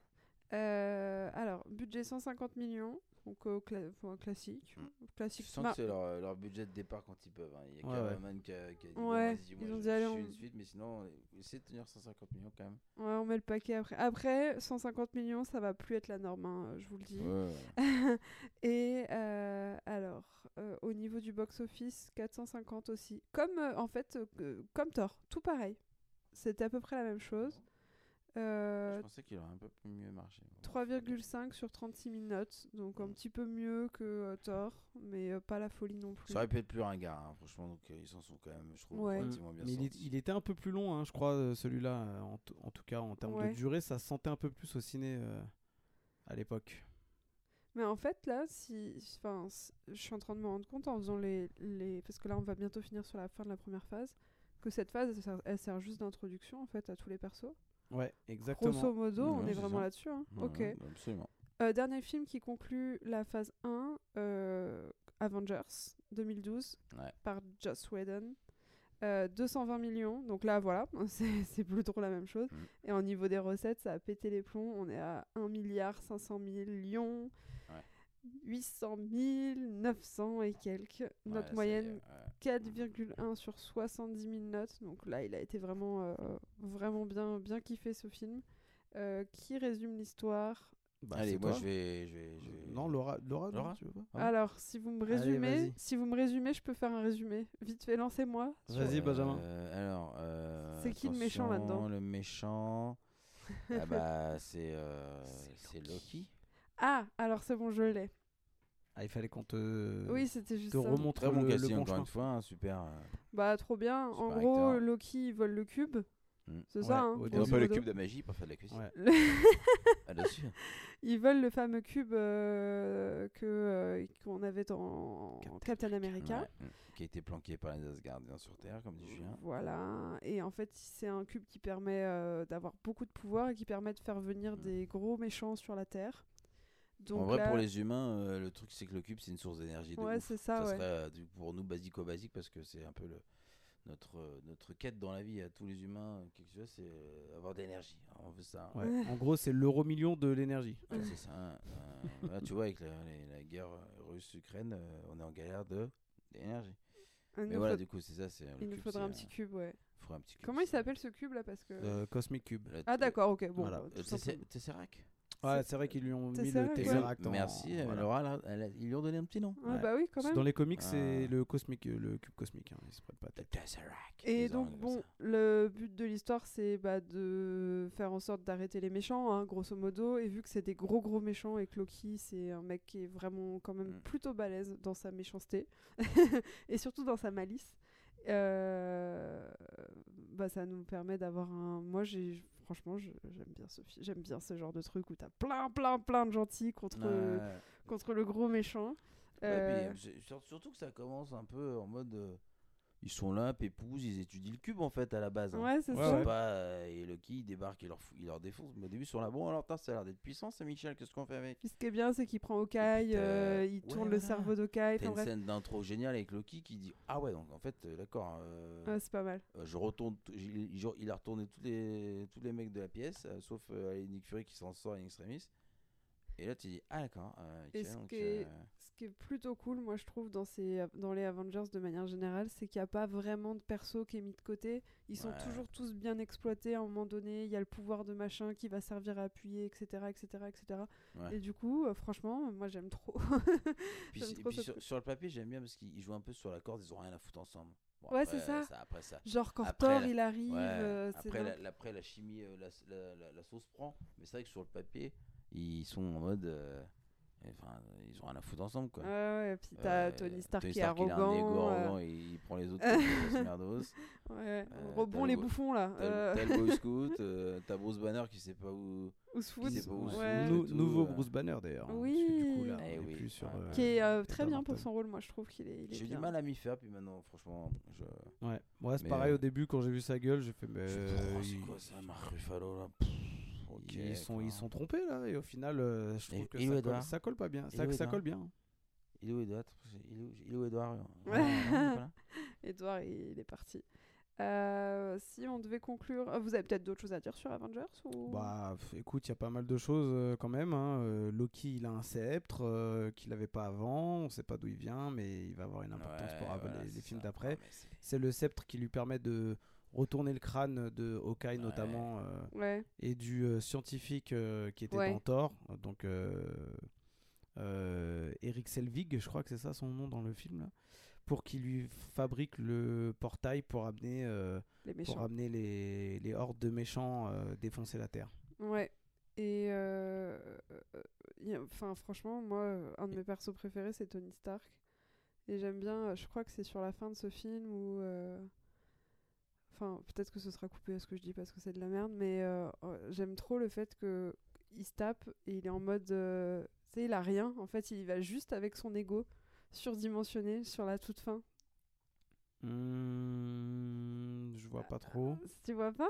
Bah, Euh, pour moi, dans, la- dans sa tour là, on est d'accord que c'est dans Ah la oui, tour. si, Ouais, si, ouais. si. Et à la Euh, toute oui. fin, il est tout seul contre euh, un méchant. Je crois que c'est Loki d'ailleurs. Et il dit, Et il euh, est il dit, tout seul, il a rien. We have a Hulk. Ouais, ouais. Ouais. Et puis euh, l'autre, il- Loki, il allait le bouffer. hein. Il dit Ouais, tu vas faire quoi ouais, avec ouais. ton- Et franchement, ton- j'aime trop Avec ça. ton verre de Sky, là, je vais te défoncer. Ah, c'est c'est- dit, pas, c'est pas la fin, du coup, c'est quand il va remettre son armure avant que ça, ça parte en cacahuète. Ouais. Ça, c'est à ce moment-là. bracelet, là. Mais en Ouais. fait, j'aime bien ce genre de scène un peu comme ça. Il y a vachement ça avec euh, Black Widow et Hawkeye aussi, où ils sont vachement dans la, la synergie. euh, mais en fait, ils ont, ils ont vraiment bien travaillé ça. J'ai j'ai vraiment bien aimé.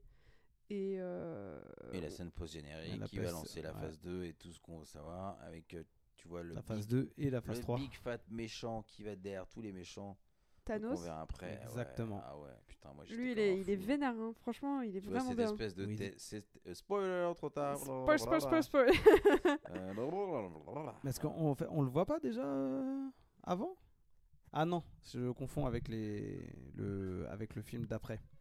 Parce que là juste, je crois que dans juste on voit sa tête dans Avengers. Ouais, c'est simple, tu vois un mec de dos et à un moment donné il se tourne, tac, tu vois ce gros menton, là, Ouais. en trace de. En, en, en bout de yep, là, euh, Mhm. en, talon de chaussure. Bah, c'est là qu'on découvre le que sourire, le, sceptre en fait lui a été donné euh, a été donné à Loki par euh, par Thanos. euh.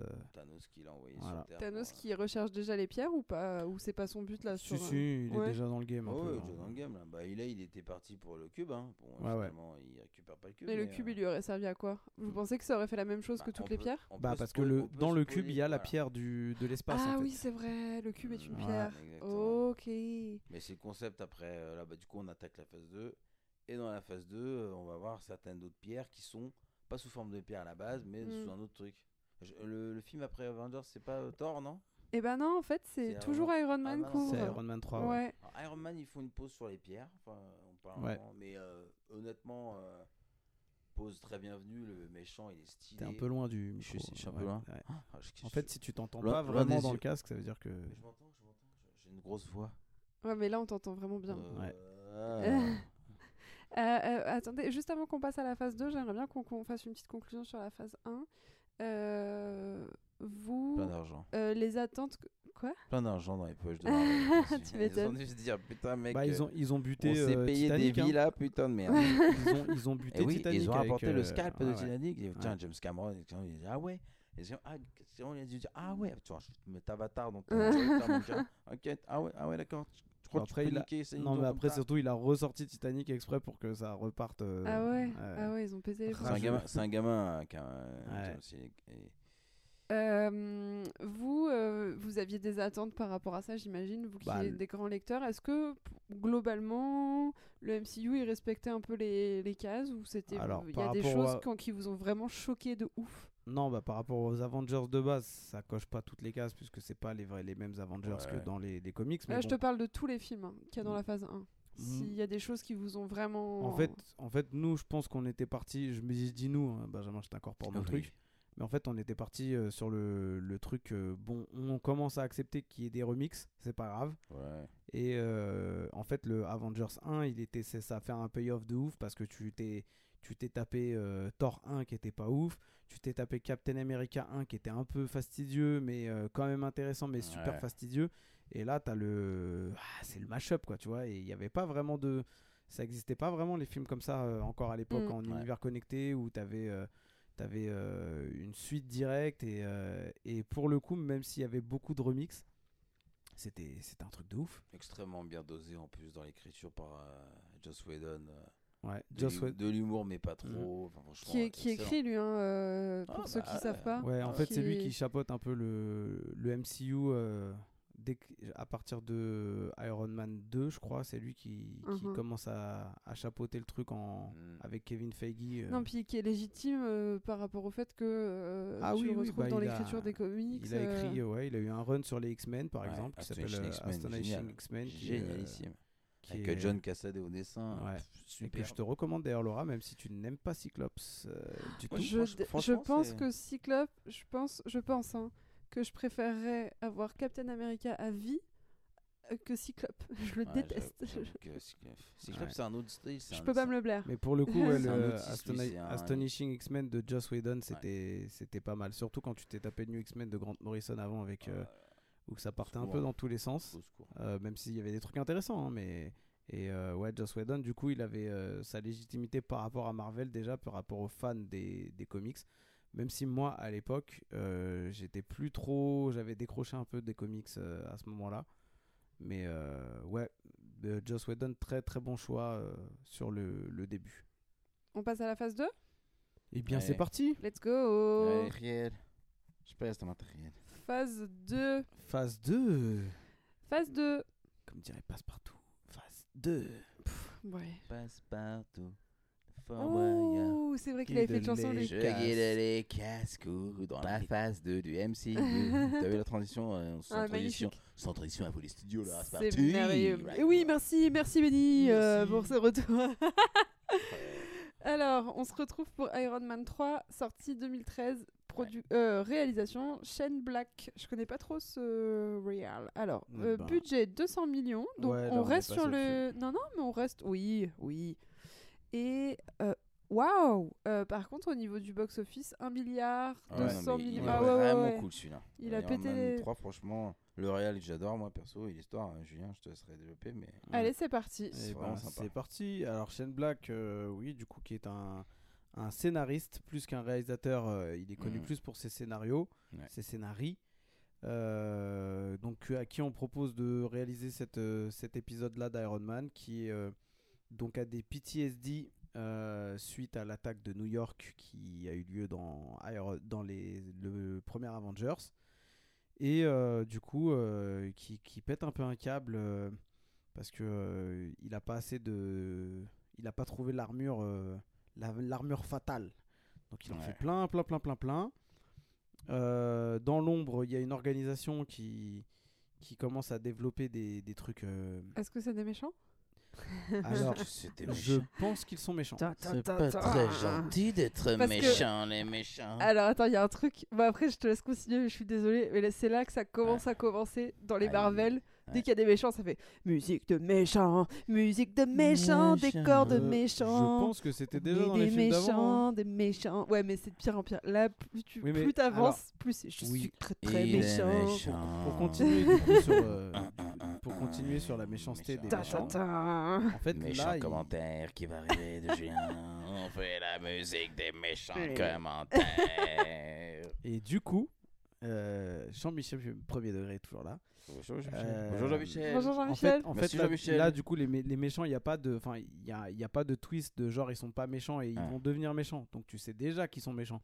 Donc euh, c'est Ouais, peut-être attends, aussi attends, pour attends, ça, tu vois. que- Il n'y a pas de twist. Non, parce que regarde, dans Iron Non, mais Man c'est 1, toujours- il y a un twist. Cependant, dans l'antre du méchant, Voilà. Ah. ta da da da da, Ah oui. c'est le méchant. Là, tu veux dire, ils annoncent tout, tout de suite la couleur. Tu sais que voilà, c'est bah t'as une petite de- vidéo ouais. promotionnelle. Tu sais, ça euh, fait comme Indiana Jones euh, dans la grotte des nazis, là. Tu sais, genre, c'est les méchants, tu vois. Bon, bref.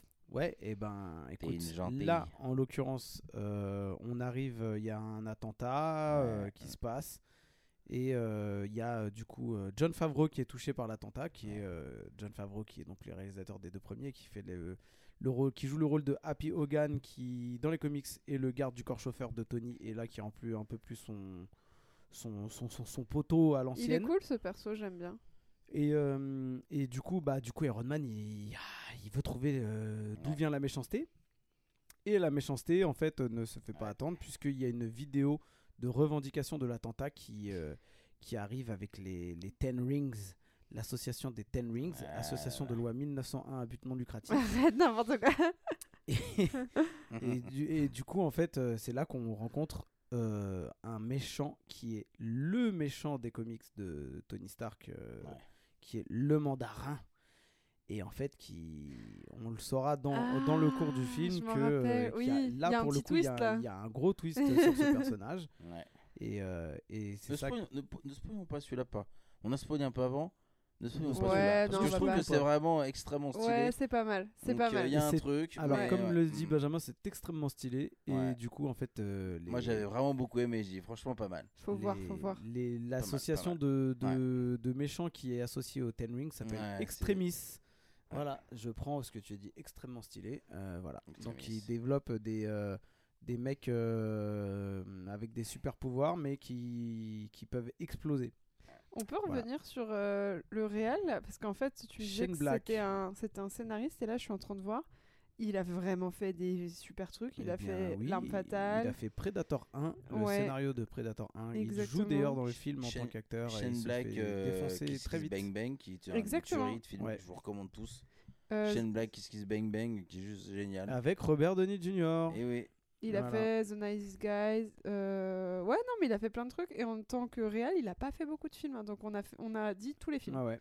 Euh, voilà. Mais Bah, bon, c'est en bien. tout- il a cas, privilégié la au- qualité. ouais, euh, Au scénar, il était très connu dans les années. euh, dans les années- dans les années 90, 80, début 80, des années 90, 90. ouais. ouais. Il a bien marché, ouais, effectivement. Ouais, donc très bon film, on recommande. Alors c'était une volonté surtout de Marvel par rapport à Shane Black de prendre un, un auteur de film avec un côté un peu comique dans euh, son approche, même si Predator 1 c'est pas très comique. oui. Mais, c'est vrai euh, que comique de, je voulais dire de marrant, hein, pas comique de comics. Ouais, on peut, on peut revenir euh, peut-être là-dessus, là, sur le tournant que prend Marvel. Et, euh, alors, est-ce qu'ils ont un peu forcé le trait sur euh, des films? Euh, Oui. Mais en tout cas, au début, c'était assez rafraîchissant, euh, dans le sens où on avait euh, tout cet univers un peu marrant. Euh, Ouais. Euh, et notamment, oui, ça commence un peu. euh, bah là, ça commence surtout dans le prochain Thor. euh, où on a vraiment euh, Gardien de la Galaxie, etc. On va en parler. Mais il y a un truc un peu, euh, un peu, un peu marrant. Est-ce que c'est pour toucher plus de public ou est-ce que c'est comme ça dans les comics Bah, aussi? ça avait déjà commencé un peu avant, hein, parce que dans Avengers 1, même si le film se prend quand même pas mal Oui. au sérieux, il y avait quand même des petites. Tu commençais à en avoir, ouais. voilà, des... mais, mais oui, oui, je pense qu'ils ont voulu développer un peu le côté humoristique, mais pas forcément. euh, je pense que c'est vraiment Gardien de la Galaxie qui a changé le, le truc. Ouais. Mais euh, donc du coup pour en revenir sur ce Iron Man 3, euh, bah, le développement du personnage et euh, le petit truc euh, dans le film c'est qu'il se retrouve à un moment, une bonne partie du film sans armure, alors que euh, en fait il en a fait plein plein plein plein plein et euh, il est en galère d'armure, donc euh, il rencontre un petit, Ouais, euh, La relation, elle est chouette. voilà très le, chouette. Ouais. le petit qui est qui était euh, d'ailleurs qui est un personnage qu'on retrouve après dans Oui. un, dans la phase 4 à la fin de la phase euh, non pardon à la fin de la phase 3 et euh, qu'on se demande tous Qui c'est, celui-là demandé, euh, à la fin du film mais qui est ce mec qu'on voit dans une scène pas très marrante Euh, c'est juste qu'il avait grandi en voilà, fait. on verra ça dans l'épisode suivant. Et, et donc ouais, c'est la relation entre les deux persos est, est- est cool. Le dénouement du film, il y a un truc avec qui se passe avec Pepper Potts euh, que j'ai pas trouvé super. Ils auraient ils auraient pu s'en passer, mais c'est pas grave. Euh, oui, elle est, trou- elle est touchée par le truc d'extrémis et du coup, en fait, euh, il essaie de la sauver euh, parce que du coup, euh, elle développe euh, des pouvoirs euh, d'extrémis. On a dit qu'on spoilait pas, mais c'était pas ce spoil-là qu'on Ouais, je a gardé même pas. Ouais. Et, euh, et en fait, euh, la- à la fin du film, laisse entendre que euh, Tony Stark euh, raccroche, euh, raccroche son rôle. euh, voilà. Mais alors qu'en fait, ça sera pas du tout le cas pour les films suivants. Mais, euh, Non, non, non. mais euh, voilà. C'était un très bon épisode de la, de la série ouais. dans les trois Iron Man. C'était mon, moi, perso, c'était mon préféré Ouais, dans les trois, même si le 1 était vraiment bien, parce que c'est l'intro du perso, mais le 3. Ouais, il est euh, cool, ouais. les twists et tout, les persos. Bah, il a vraiment l'histoire de Tony. beaucoup euh, comme marché, il dit, euh, le PSD Mhm. après, euh, de New York, c'est vachement intéressant de le voir dans cette position. euh. Après, il a beaucoup Tony. marché aussi, je pense, parce que c'est le premier film après Avengers 1. Ouais, Avengers, Ouais. ça a bien dû mettre une pièce dans la Ouais, machine, donc, je ouais, pense. Il y a hein. eu- il y a eu Ouais. une hype de ouf, je pense aussi. Après, on a eu Thor euh, juste après, dans la même Ouais. année, en Allez, 2013. c'est pour toi, Benjamin, c'est cadeau. Alan Moi, je vais, faire, Taylor. je vais faire très court, hein, franchement. j'ai Allez, Pff, il est, euh, voilà. Non, non, mais voilà. euh, clairement, c'est le but de ce film. C'est bon, allez, vous avez compris. Il y a des gemmes cosmiques. euh, de- de- euh, Thanos, c'est le gars en, en arrière-cour, machin. Donc euh, là, on va vous parler un peu plus de Thor et d'Asgard. On va aussi vous présenter encore une autre gemme. Et voilà dans les grandes lignes. Donc euh, bon, euh, quand, quand tu sais ça, euh, t'as pas encore la version Thor Ragnarok. Donc on n'est pas sur un Thor complètement fade du premier. ce qu'on a eu Avengers, donc c'est un peu mieux, mais c'est pas non plus voilà. Donc on reprend les mêmes persos. Il y a un autre méchant qui est pas mémorable. Si vous en souvenez, tant mieux. C'est Malekith, le Dark Elf. euh, Ouais, Bah, pour moi, il y a une histoire avec. euh, alors, peut-être c'est pas ça, mais Mm. genre Jane, donc qui est incarnée Mhm. par euh, Nathalie Portman. Ouais. Elle est touchée par le fameux gemme, Mhm. qui et il doit faire en sorte de. euh, bah, parce que du coup, il est dans son corps, et donc du coup, le, il pouvoir, doit. le pouvoir en question, qui est un pouvoir interdit, qui se manifeste par une, euh, une espèce de nuage rouge, un truc rouge. Tout Ouais. j'en avais fait Jane, machin. Et on apprendra plus tard que derrière ce truc rouge, c'est la gemme rouge qui est. je- Le pouvoir. C'est pas le pouvoir de Scarlet euh, Non, Wi- Non, euh, non, Witch non. Non, non, pas du Ah, tout. c'est pas parce que du coup, vu qu'elle est rouge et que. Non, non, non, non. ça Ok. Euh, je sais plus quel, bon, je sais plus quelle gemme c'est, celle-là, bref. Celle dont je me souviens bien, c'est euh, la, la gemme de, de, de la force, power. Mais ouais, Voilà, moi, ce putain, film, pff, il Donc était. non, mais voilà, il y a pas, je pense qu'il y a, il y a- il est pas mauvais, mais il est pas, euh, c'est pas mémorable. Il faut le voir pour avoir juste euh, un petit, un petit angle, enfin le chinon manquant avec la suite parce qu'il y a deux quoi, deux trois trucs dedans. Ouais, il se passe des trucs quand même. Euh, notamment par rapport à ce qu'on veut faire avec Thanos et tout. Jen, il se passe quelque chose, mais au final, ok, so what, bah voilà, ça c'est pas très. donc bon, Ouais. voilà, il faut le voir pour, il faut le voir pour, je pense, pour le run de fond, mais ça se regarde moins qu'un Iron Man 3, euh, parce que la musique c'est euh, basique, euh, parce que euh, Chris Hemsworth il, il prend un peu en, en ampleur, mais euh, mais t'es pas encore au niveau, euh, t'es pas, t'es plus du tout au niveau d'un Avengers et puis t'es pas au niveau de, de Ragnarok qui vont prendre une direction précise. Donc, mais voilà, il faut le voir parce que euh, ça rentre dans l'écriture globale, euh, dans l'écriture globale du MCU et de du point culminant qu'ils veulent faire dans la phase, euh, enfin dans les phases d'après là. Mais voilà, il y a rien de meilleur. Ouais. C'est pas Ouais, mémorable. c'est qu'ils ont, ils auraient pu développer en fait le, en fait ce qu'ils auraient, je pense qu'ils, ce qu'ils ont voulu faire, c'est de montrer qu'il y a plusieurs royaumes, Voilà. euh, puisque le, la gemme pareil est un truc de, pas forcément de téléportation, mais c'est pas super clair en fait euh, ce que, ce que ce truc-là fait. Bah, enfin, moi, ce que j'ai pas aimé, moi, quand je comprends pas les trucs, euh, j'aime pas. Et j'ai trouvé que c'était pas hyper lisible. Déjà, au niveau de comment elle trouve le truc, euh, ok, bon, il y a des trucs euh, électrosensibles, machin, ou je sais pas quoi. Mais, enfin, c'est toujours un peu Ouais. flou. Et puis, le pouvoir, on sait pas trop ce que c'est. Et puis, enfin, il y a trop de, de- de- d'incertitudes et pas assez d'enjeux. L'éther. Je trouve que ouais c'est ça l'état et l'enjeu il est enfin tout est nul en fait dans, dans- mais bon après euh, c'est vrai qu'il se passe quand même deux trois trucs et que c'est intéressant de l'intégrer euh, mais je trouve que Chris Hemsworth il prend vraiment un, un, un- voilà euh, moi je, je, je trouve qu'il a développé son personnage mais après euh, dans on en reviendra sur Ouais. euh, sur Thor 3 mais là euh, ouais il est pas il est pas au max quoi Il décide des trucs plus intéressants quand il est pas tout seul ou dans ses prochains films. ouais Mm. Dans Avengers, c'est vachement intéressant. euh, et ou dans Ragnarok, ça va être top. Ça, sinon, vrai. sur les autres, ça reste bon. c'est compliqué Mais voilà, c'est voilà, c'est le petit chaînon qu'il faut quand même voir. oui bien sûr Parce que vous allez, il va savoir Mhm. accrocher deux trois trucs. Comme dit Julien, ça va mettre la notion de, de royaume parce qu'il y a des royaumes qui sont slash des, euh, euh, enfin des royaumes qui sont slash entre guillemets des, euh, des univers entre guillemets. hein. Mhm. On se balade euh, donc à Asgard pour euh, c'est censé être un royaume divin et en fait dans l'univers Marvel c'est euh, une dimension comme une autre entre guillemets. Mais voilà, ça. Ça, ça, ça, ça explique deux trois concepts comme ça, mais bon, euh, c'est pas. euh, Ouais, et puis il commence, à, ra- il, commence à rentrer dans le truc de un méchant, on, le- on le bute à la fin du film. Et là, pour le coup, ça, alors que le Malekith, même s'il laisse pas une trace dans ce film-là, il aurait pu être exploité de façon différente après. Et, euh, et le voilà. Après, il y a un truc, euh, la relation entre Thor et Loki est pas mal dans celui-là. ouais mais ce, personnage il est bien C'est là où le perso de Loki commence à être un peu plus développé. C'est Tom Hiddleston, que, c'est ça, euh, hein, Tom euh, Hiddleston. ouais. Hiddleston. Ah ouais, ouais, il est, il, est, il est vraiment bien dans son Où, rôle. euh, où là, pour le coup, euh, en fait, est-il vraiment que méchant? Et là, on se rend compte que pas forcément. en fait. ouais. Voilà, mais c'est vrai que moi j'ai bien aimé ce film-là.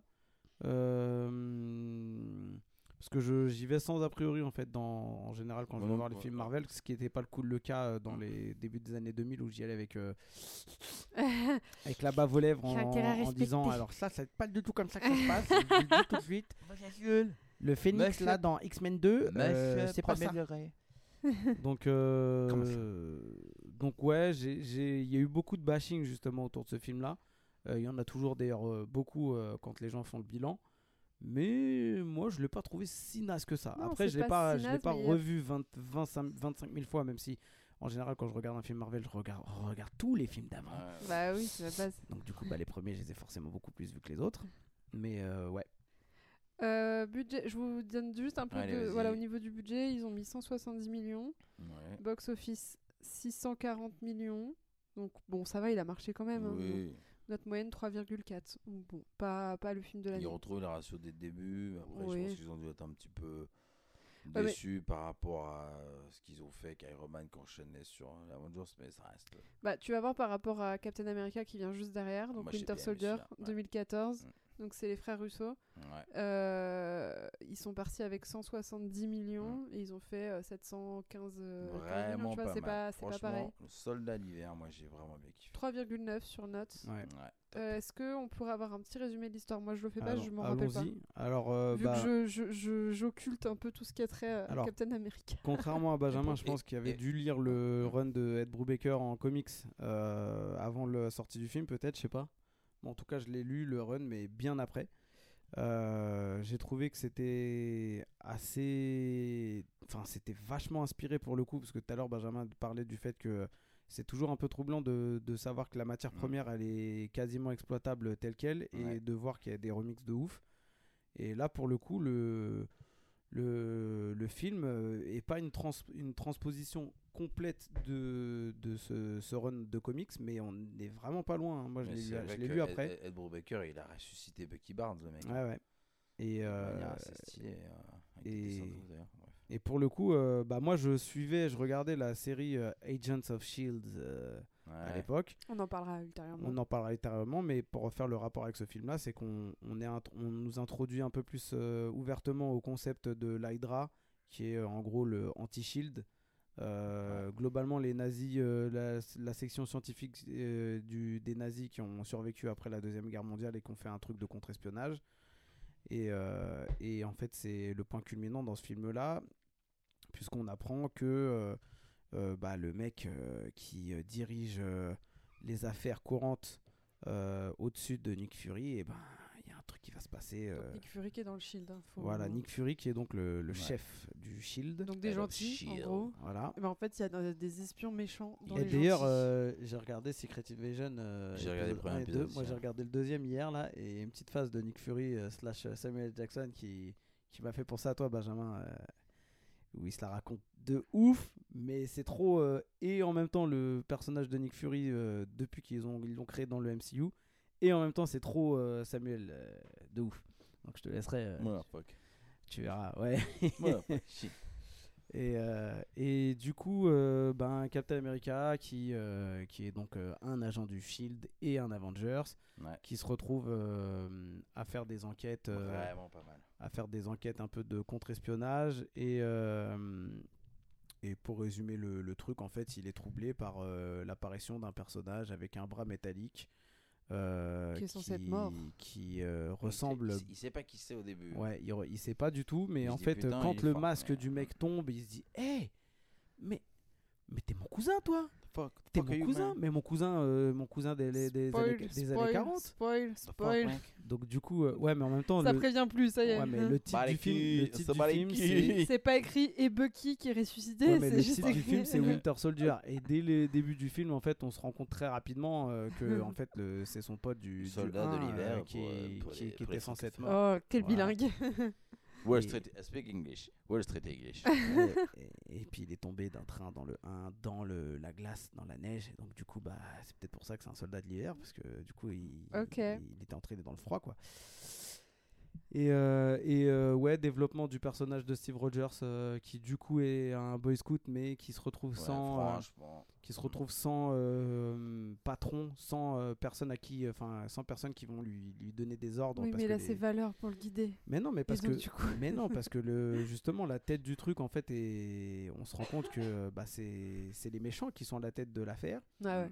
Non, il était bien ce film, en Non, vrai. Et puis euh, il y a le, le développement avec euh, avec euh, Scarlett Johansson, le perso euh, où tu te dis hey, il y a une petite amourachette euh, qui se prépare et au Ouais. final euh, C'est bien qu'il ait pas exploité ça. Mm. Moi, je suis contente. Ouais, Bah, c'était bien. C'était bah, pas- c'est ça bien aurait sonné- Ça aurait sonné faux. euh, Même avec Hulk, euh, qu'on verra plus tard, bah, c'est bien qu'il qu'il- exploite c'est pas bien vraiment. qu'il l'ait tu pas exploité, mais en même temps ils ouvrent la porte à l'agent euh, Agent 13 Ouais. qui euh, qui pour le coup dans les comics est, euh, est enceinte- très longtemps enceinte- très longtemps sa meuf je crois même, carrément. Euh, Dans les comics? spoiler spoiler je suis pas, je suis pas encore là je suis pas encore là Benjamin tu m'as spoilé Non, moi mais je suis encore je dans crois. le moi je suis encore dans le truc de Brubaker Je crois, hein, ça se trouve, c'est. c'est- c'est- Je dis mensonge. Comment il rame? J'ai une non, très mais- mauvaise mémoire, moi. Attends, c'était non, mais effecti- effectivement oui euh, je, je vois de quoi tu parles dans le omnibus numéro 3 C'est bon, je crois, euh, et euh, Page 84. Pas pas pas pas, exactement la bulle euh, en haut à droite. la voilà. et, quatrième exactement. et non non très en c'est la dose. Time New Roman Oh, ta gueule. bien entendu. Alors, euh, pour vous faire un petit historique du podcast, là, il commence à être assez tard euh, chez nous. Donc, moi, plus il est tard, plus euh, vous allez voir, ça va être, euh, Fais ça folklorique. Donc euh, ouais, très bonne, très très bon film. Premier film des frères Rousseau euh, chez Marvel. Ouais, moi je, je reviens toujours au sujet parce que sinon on va. Il nous reste, il nous reste encore trois ou Comme quatre le films à micro, le dérouler. Donc euh, donc voilà. La pastèque, la pastèque. Et euh, et je sais plus ce que je disais avec toutes ces Les frères conneries. Rousseau. Oui, voilà, c'était le- leur premier leur premier film. Euh, chez Marvel et je crois que c'était même euh, limite leur premier film euh, tout court Non, mais c'est. Et, c'est là où ils ont vraiment développé leurs skills. Et tellement le film a marché, en fait, c'est là où ils ont, Marvel lui ont dit Hey, bah, vous voulez pas Mm. faire le Captain America 3 qui sera plus tard et vous voulez pas faire les Avengers d'après? Parce que Joss Whedon en Ouais. fait après un Il- film qu'on va voir très prochainement en il- non non c'était pas sur celui-là qu'il a eu ce genre de, ce- problème là mais bon on verra, Ah on si, verra. Whedon, il est. il- Enfin, il a. Oui, si, si. c'est voilà. Oui, c'est- oui, c'est- Ultron, c'est- Ultron. c'est, euh, la, jus- la, la ligue de la justice où il a eu des petits soucis c'est pas sur euh, Ouais, mais sur après, Ultron. les gens qui se sont déliés, euh, ils parlent. Bon, bref. Donc euh, euh, les frères Russo, ils avaient pas fait grand chose avant effectivement. Mecs, Après ils ont ils ont réussi à allier. euh, ils ont signé jusqu'à Endgame. Ouais. carrément, ouais ouais, ouais. 2019. Ils ont réussi à allier super-héros, euh, contre-espionnage, film d'action, euh, bête de mise en scène. Ouais, c'est pas mal. Hein. Euh, Non, franchement, j'ai- moi j'ai kiffé. Ouais, pour Et des, new- encore pour une des fois, newbies, euh, euh, c'était c'était très très Puis lourd. hein. c'est surtout Le qu'après ils les ont placés sur America, les. les bottes rouges du Père Noël, le Boy Scout, c'est pas du tout. Et franchement, j'ai kiffé ce film. Mais ils les ont placés après sur les Avengers, donc ça veut Ouais, dire ouais. que vraiment, euh, Ouais, je pense que tu, tu mets des, des, des trucs, tu... enfin il faut que ça soit des bangers, donc euh, ils avaient vraiment bien confiance quand même. Bang banger. Ouais. Ok, euh, on passe au film suivant? Allons-y. Euh, c'est quoi du, coup, introduit- du coup, il y a la chute, la chute du Shield hein, dans, dans Captain America euh, Ok, Winter Soldier. c'était pas facile à dire et tu l'as bien dit. La chute Ouais. du Shield. Ouais, parce ouais, qu'en coup, gros, le Shield. Agent qui- of Shield, ils se, ils, se, ils se baignent là-dedans, ils vont se rouler dedans. euh. Ouais, il- ouais, mais en gros, euh, Moi, ça m'a frustré cette série parce que bref. c'était frustrant parce qu'il y avait trop d'épisodes et qu'il se passait pas assez de choses. Mais du coup, pour euh, Ouais, revenir sur les films Marvel, dès le Iron Man 1, on est déjà introduit, euh, on nous introduit sur le l'aspect chapeautage du truc de Nick Fury et du Shield. Donc du coup, bah là, c'est la chute du truc qui chapeaute plus ou moins. euh, parce que dans Thor 1, bah, c'est le Shield qui garde le, Mhm. le- le marteau, euh, etc., etc. Et, euh, et donc là, c'est la chute de La chute. La chute. la chute du faucon noir. Alors, le film d'après, Les Gardiens de la Galaxie, on Ah introduit plein de nouveaux persos. Euh, James Gunn, en plus, on- il faut qu'on parle de James Gunn aussi, c'est pareil. James Pistolet. Donc, 2014, ça y est, c'est il me, la il me fatigue. suffit de- il me suffit d'une personne qui valide les vannes. Ah Une mais moi, seule. je vais valider Il, tout. m'en fait- il ne suffit que d'une personne. Bravo Julien. Un Oui, sur deux, oui, taux de oui. conversion de 50%. J'ai pas besoin de plus. Euh, il, a, euh, il a marché, euh, il a bien marché aussi. hein. Ah, ouais. Il a Attends, tu un peux- Est-ce que tu peux dire les chiffres avant qu'on Ouais. Parce que je pense que c'est extrêmement impressionnant, je crois. Il a un peu plus marché, un tout petit peu plus que Captain America. 170 millions de budget, box-office presque 780 millions. Mm. 4,2, euh, donc mieux noté aussi que euh, Captain America, qui était pourtant un bon film. Bah, c'est normal, là, on enfin, personnellement, après, si je peux me permettre, Mhm. l'univers, les persos, il y a tout qui. Enfin, la drôlerie, euh, l'histoire, tout est, tout est bien, en fait. Tout, tout est bien. J'ajouterai la musique. La musique, putain, bah avais un ouais. bien sûr. Le mec, euh, un gars, un mec qui est une femme de pop. Et j'aime bien le fait rock, que... Le mec, il a mis sa playlist dans son film, tu vois, il s'est fait kiffer. Ah, enfin, c'était cool. C'est génial. J'aime bien aussi le fait que euh, le donc Chris Pratt, le héros principal, il ait pas des méga super pouvoirs de ouf et que pourtant il s'en sorte et tout. J'aime bien un peu les héros comme ça. Mm. euh, parce que c- c'est ça qui est un peu relou avec euh, Thor. euh, bon bah Thor, tu sais qu'il va déglinguer tout le monde, grosso merdo, tu vois, il y a pas Ouais. d'enjeu. Là, euh, bon, le mec il se débrouille. euh, son pote c'est un, c'est un raton laveur. Enfin, Il y a, l'autre qui est toujours énervé, la Drax. ils ont un peu des, back, des, des backstories en plus qui sont plutôt cool. Euh, Zoé Saldana, pareil, euh, elle est tout le temps vénère. euh, ce qui est bien, c'est que c'est des gens, c'est pareil, c'est un peu comme Avengers.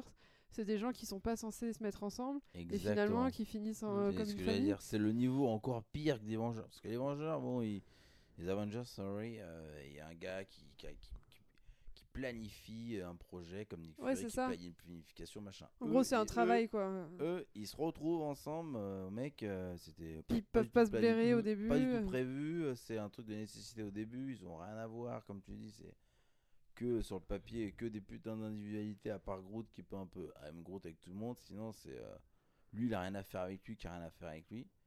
Et ça prend, euh, ça prend parce que c'est drôle, c'est bien écrit. Euh, Non, c'est puis- bien et écrit, puis les- pas et puis les dans la drôlerie, mais dans les persos, c'est super. Mais c'est euh, ça, en fait, t'as plein de, per- enfin t'as plein de persos. Ils sont 5 si je dis pas de conneries. Mm. Et en fait, les 5 ils sont bien écrits. C'est pas un mec avec ses sidekicks Ouais. qui vivent que euh, pour euh, valoriser Exactement, le. ouais. Voilà, là, on est vraiment sur du, du- de, de la belle écriture de, de personnages. Ouais, puis euh, les, les, les acteurs, ils, ils étaient pas au, au top du top non plus quand le film il est sorti. euh, Ouais. Euh, Chris Pratt, il sortait de Parks and Recreation. Avec faisait- 20 kilos en plus, à mon avis. 20 kilos, t'es gentil, je pense qu'il faisait au moins 30 kilos de plus. Euh, voilà, là, là Marvel, ils, ils ont, ils ont capitalisé que sur 2-3 persos où euh, c'est des persos secondaires avec. euh, parce qu'il y a Glenn Close dans le film et t'as Benicio del Toro. Mhm. Sinon, tout le reste du casting. Après, il y avait Robert Redford aussi hein, dans, dans Captain America Winter Soldier. C'est lui le méchant. Et, et euh, Robert Redford, quand même, c'est un truc de ouf. Marvel, Ah, ils ont ouf. réussi à avoir. euh, Il y a Robert Redford qui est là. Voilà. Euh, Les seuls qu'ils n'ont pas eu pour le moment, c'est Al Pacino Car- et Robert De Niro. hein. Sinon, ils Charisme, ont. euh, charisme man, quoi. voilà. Ah, ils j'ai ont- cru que t'allais dire Caris aussi. Je... ils ont- là, ils auront pas Denzel. Euh, Qu'est-ce qu'il fout là, lui le podcast. Il est venu faire un octogone. Celui tu que bel, celui que t'as un shot, t'es plein, ta grand-mère. Wow, wow, wow, wow. Attends, comment on est passé de Robert Redford à Caris là? Ah oui, c'est le bordel, c'est le bordel. Et euh, ouais, non, non, mais euh, trop bien. Et en fait, il y a un autre truc aussi que j'aimais bien, c'est que ok, dans Thor, t'as plusieurs mondes, machin, mais là, t'es dans un délire de, c'est la galaxie. En fait, il peut se passer Yeah. n'importe quoi. Il y a des Space mondes opéra partout. euh, marrant, Ouais. trash un peu quand même, parce qu'il y a des persos qui sont pas. Enfin, ils sont pas poétiquement corrects quand même. hein. Ouais, Même le raton ouais. laveur qui a l'air d'être choupi, euh, le mec il parle comme un. Non, non, c'est- parle comme un Et Bradley Cooper d'ailleurs. euh, ouais. Ouais, mais pour le coup, c'est pas des acteurs que tu, lui- que Vin tu vois à Diesel. l'écran. Ouais. non, c'est bien. c'est des- c'est- Groot. Et Vin Diesel qui est très bien dans son rôle, contrairement à tous les autres films qu'il fait. Exactement.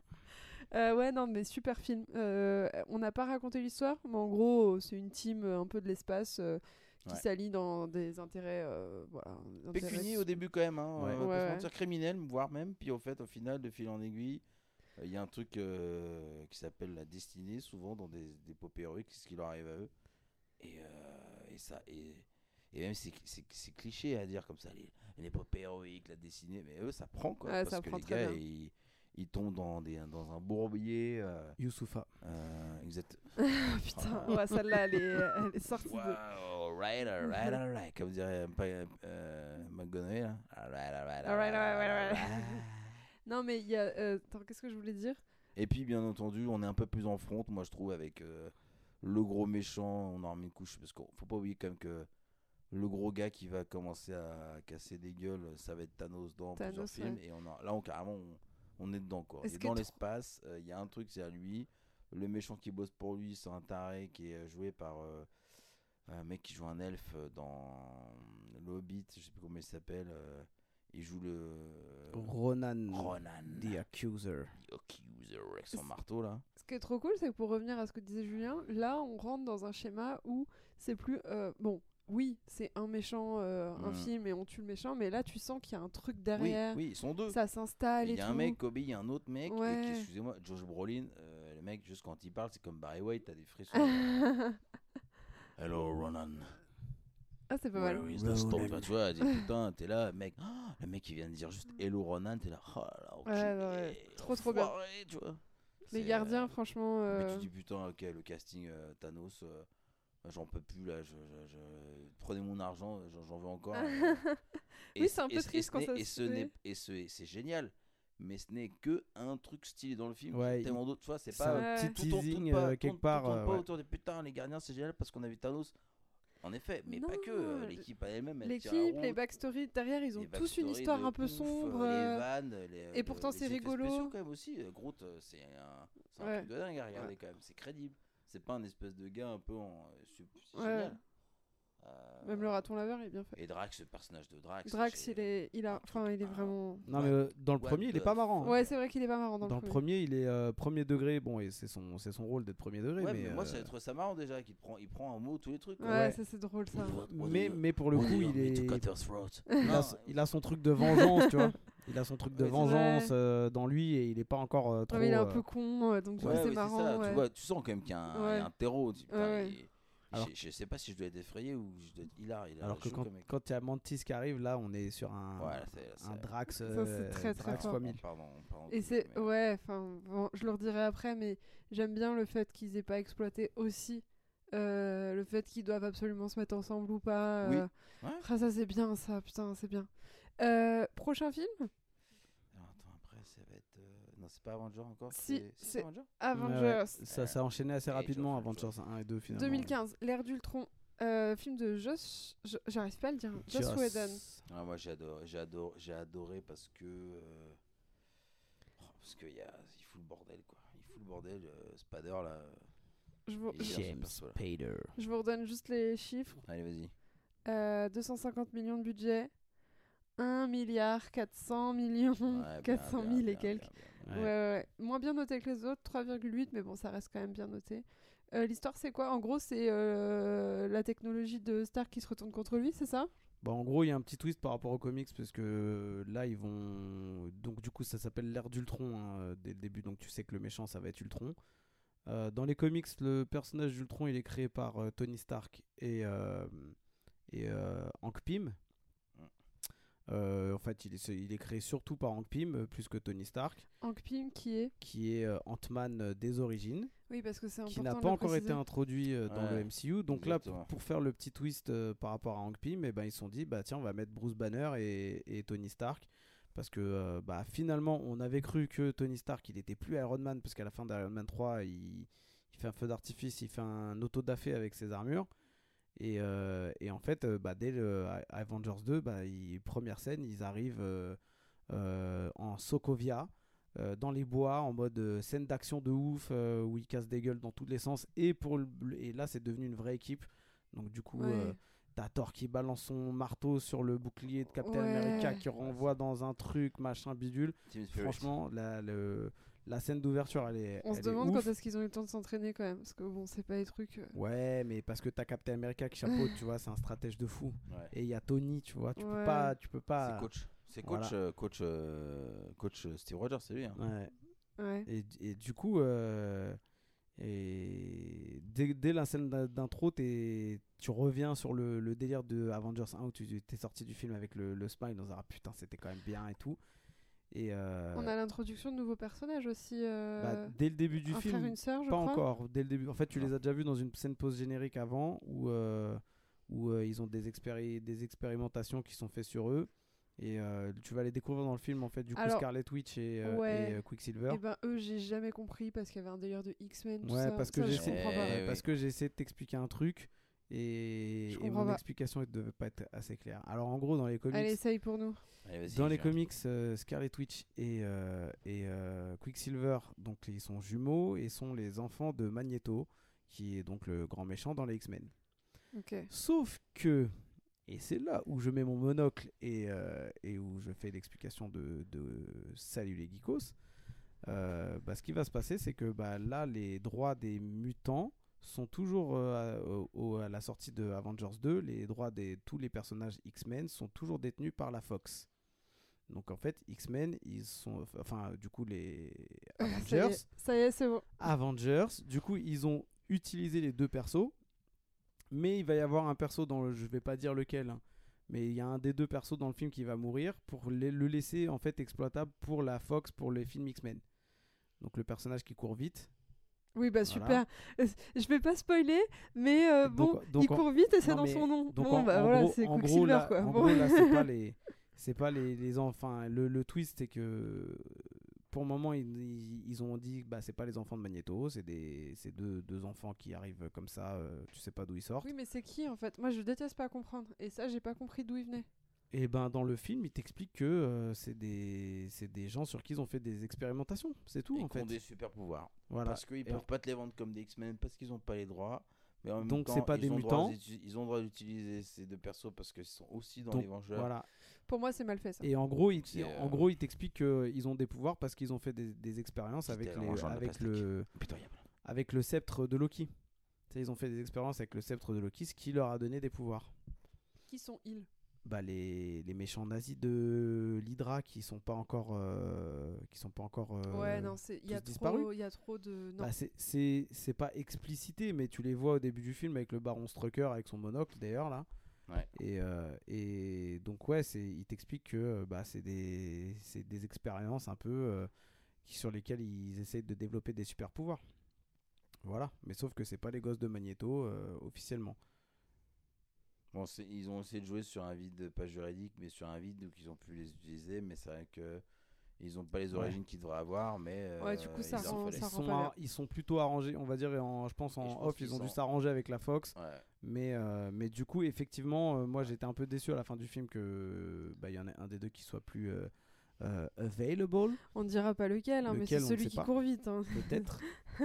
C'est dans son nom. Sinon, pour en, revenir au, Spoiler. pour en revenir au film en. Bah, du coup, là, on développe encore les, les, les persos. euh, Scarlet Witch euh, développé, euh, développé plus plus. Euh, c'est un peu le film où tu as l'impression que euh, Hawkeye, c'est euh, c'est le personnage central, alors qu'en vrai, il n'a pas beaucoup de temps de, de, de présence à l'image, mais tu as l'impression qu'il est super développé, le perso. Euh, Hulk, bah, qu'on n'a pas revu euh, trop depuis euh, les Avengers. euh, il est, il est, il est pas mal développé aussi. La petite relation avec euh, Scarlett, euh, avec euh, n'importe quoi, avec Black Widow, euh, qui, est, euh, qui est plutôt cool, même si euh, justement, comme tu l'as expliqué tout à l'heure, elle est pas, euh, elle va pas au-delà du film. Euh, T'as des petits Easter eggs dans tous les sens, euh, puisqu'il y a un- le personnage de Vision qui va être intégré, qui va être intégré Ouais. aussi dans le film. Euh, Ah, lui, c'est pareil, j'ai pas compris. En fait, c'est une pierre qui l'a créé, c'est ça? Non, c'est en fait euh, Ultron qui veut un nouveau corps. Ouais. Euh, Ah, donc du coup, il se crée un nouveau corps et euh, pour transférer son intelligence artificielle dedans. Et en fait, euh, bah, au final, il- il- les Avengers, ils attrapent le caisson où il y a le corps euh, synthétique dedans et plutôt que de- d'avoir euh, Ultron dedans, ils mettent leur propre euh, intelligence artificielle dedans, qui est en fait euh, Jarvis. Ah ouais? C'est pour Ah, ça que c'est l'acteur qui fait la voix de Et Jarvis. pourquoi il a une qui- pierre? Bah parce que c'est la pierre qui est dans le sceptre de Loki. Voilà, et là, ça y est, moi, ça y est, c'est bon. Voilà. Et donc en fait, c'est là où je commence la à vraiment qui a, euh, Dame, non? décrocher. ouais, Ou de... Non. c'est ça, c'est ça. Et donc du coup le Soulstone. Euh, qui va permettre de, de créer en fait euh, la conscience euh, du, du perso avec un coup d'éclair de marteau de Thor. Et d'ailleurs la scène un petit peu cool, c'est qu'il y a une scène où ils teasent. Ils sont tous en mode reçoit, ça tease, ça tease, ça tease. Et Thor il fait genre le vas-y, allez-y, soulevez le marteau, voir Ouais. si vous êtes chaud, tout ça. Et il y a bah, forcément personne qui est worthy de relever le, le marteau. Bon, ouais. Mais Captain America, il pose les pieds sur la table, il commence à le faire bouger un peu. Donc euh, en fait, il y a que Thor qui voit ça, donc il commence à Ouais, Thor, il a les yeux qui grossissent, Ouais. genre Et après, il leur commence à flipper de ouf. Mais bon, du coup, Captain America, il n'arrive pas vraiment à le soulever. Donc en fait, je sais même pas si lui-même il voit qu'il le bouge. Et euh, quand il y a Vision qui arrive, en fait, euh, bah lui, il prend le, ma- le marteau euh, normal, comme si c'était euh, c'était rien. Donc ouais, il y a des, des petits ressorts comiques qui, qui, qui sont vraiment cool, même si le, le ton du film est quand même assez dramatique. Euh, puisqu'il va se passer euh, plein, de trucs dramatiques euh, dans le film. euh, Ouais, ouais. euh, puisque Ultron, c'est un méchant méchant. hein. Il est... il- Oui, oui, il- machiavélique. ouais. Et puis, il a il a l'avantage d'avoir euh, d'avoir euh, une très grande connaissance de Tony Stark et de tout le monde. Donc, euh, bon. C'est euh, c'est comme ça? Oui. J'étais loin encore. T'étais trop loin de ton micro. Et euh, non, c'est ça. C'est un, un peu le méchant ultime pour le coup. C'est le gars qui te connaît très bien, quoi. Ouais, Alors, ouais. Les autres, les autres connaissaient, ils se connaissaient, tu vois. Euh, Jeff Bridges, il connaissait euh, Tony Stark, etc. Mais lui, il a une, euh, une intimité, entre guillemets, avec Tony Stark, limite. Bah, c'est un peu le, le fils, euh, ouais, ouais, le fils. Ouais, synthétique euh, de Tony Stark. euh, donc, Qui a euh, complètement vrillé dans sa logique, hein, qui part dans une logique complètement extrême, mais du coup, bah, D'ailleurs, ils avaient, ils ça avaient. va amener pas mal de. Tu de te rappelles la bande-annonce du film où ils avaient mis le, la musique de Pinocchio derrière là? Pinocchio un peu remixé, genre. Ah, There is no strings on me. Un peu qu'un, mais Ah une musique un peu badante, il avait un peu étendu le truc. Ouais, c'était ça, ça, ça donnait envie de ouf. Moi personnellement, j'ai vraiment aimé ce film. Ouais, t'es- Euh. Oh, John Spader, il est impérial. Il y a eu du bashing il- de ouf parce que Joss Whedon il- a pas réussi à faire le film qu'il a voulu euh, parce qu'il voulait faire un film plus long et Marvel à l'époque ils étaient pas encore sur des, Mm. des 3 heures de film donc il lui a dit non non non non c'est trop long c'est trop long donc il a été obligé de couper pas mal de trucs ce qui a fait qu'il s'est barré après du, du MCU. Ouais. En tant que réal au début il est resté un peu pour le chapeautage de la fin de la phase 3 et après il a dit allez euh, salut je me casse. Je vais faire Justice League. euh, Ouais, il a eu à raison. la, à la place de, de Zack Snyder qui avait dû abandonner le projet. Prochain un- film et dernier film qui conclut la phase 2. Ouais. Ant-Man 2015 de Peyton Reed. Euh, budget, alors par contre, Ant-Man, ils se sont dit, bon, allez, on le tente, mais euh, on y va pas de ouf. 130 millions, c'est encore moins que. Enfin, bon, bref. Box office 500, presque 20 millions. Ou ça va, c'est quand, même, euh, c'est quand même raisonnable. Ils ont bien fait de pas mettre plus de thunes parce qu'ils auraient été déçus. euh. Ouais, alors euh, Paul Rudd euh, en, Moi, j'adore guest Paul star, Rudd, toute voilà, façon, c'est un pas- acteur, pour pas moi, qui- objectif, J'adore ce mec, donc. Bah putain, ouais, il est hyper Ce bankable. gars dans un film de super-héros, euh, ça va être marrant. Ouais. Et euh, je me souviens plus comment il termine celui-là. Si, oui, je vois un peu le méchant. Bah, le- le méchant, moi, ouais, bon, c'est. Moi, j'ai kiffé. euh, J'ai kiffé pour. euh, pour parce parce qu'on voit Hank Pym. Ouais, ouais. Bah, du coup, Pym- ouais. Hank Pym qu'on voit, que- Tu vois, jeune. qu'on voit jeune. Donc en gros, lui, c'est un chercheur euh, qui travaille aussi pour euh, Stark. En gros Hmm, Non, c'est un indépendant qui a son, son une entreprise qui est qui s'appelle euh, euh, Pym Industries, qui est aussi euh, riche en gros que Tony Stark, qui est un des génies de Extrêmement l'univers Marvel. aussi. Ah ouais. Et, euh, et en fait, là, du coup, ils ont fait une origin story un peu euh, décalée, puisque Ouais. au début du film, tu es dans les années 80. Donc, tu vois euh, Michael Douglas, quand même, petit acteur un peu connu, qui Un fait le, mec, le un rôle de Dank Pym, mec et qui est dans les années 80. Donc, ils lui ont fait un, un petit rajeunissement.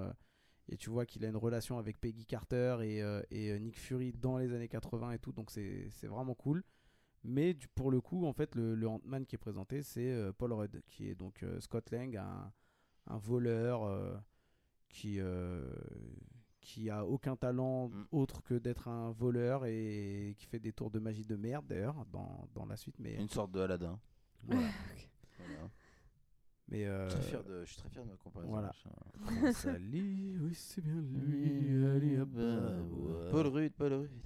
Donc du coup, là, c'est quoi C'est il, ouais. a... il vole le truc par mégarde, c'est ça Bah, en Je gros, rappelle plus du en tout. gros il, est, il est manipulé par Hank Pym pour euh, voler Ouais. le costume euh, parce que Hank Pym il est un peu sous surveillance euh, de son, du, de- du méchant du film.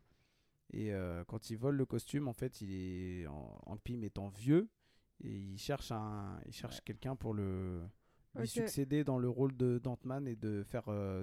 Parce qu'en fait, le, les, les Pym Particles qu'il a inventés qui permettent de rétrécir ou d'agrandir euh, les choses euh, peuvent éventuellement tomber euh, au sein de Des méchants. au sein des méchants qui sont dans l'entreprise euh, parce que euh, Ils sont tu vois, partout.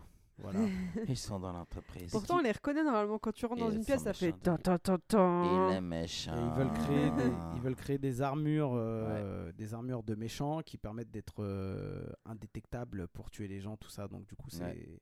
c'est l'enjeu du film c'est en gros un heist movie euh, où il planifie Ouais, des planifie un cambriolage et tout et euh, ouais Braquage à c'était italienne, sauce, euh, Voilà. sauce super héroïque. Bon, moins complexe dans, le, dans, la, dans la mission de braquage, mais avec gros, des ouais, petits ressorts comiques euh, parce que Peyton Reed là pour le coup le réalisateur qu'ils ont été prendre c'est un réalisateur de films euh, c'est un mec qui travaille beaucoup je crois avec euh, McCarthy euh, Melissa McCarthy Ouais. Mhm.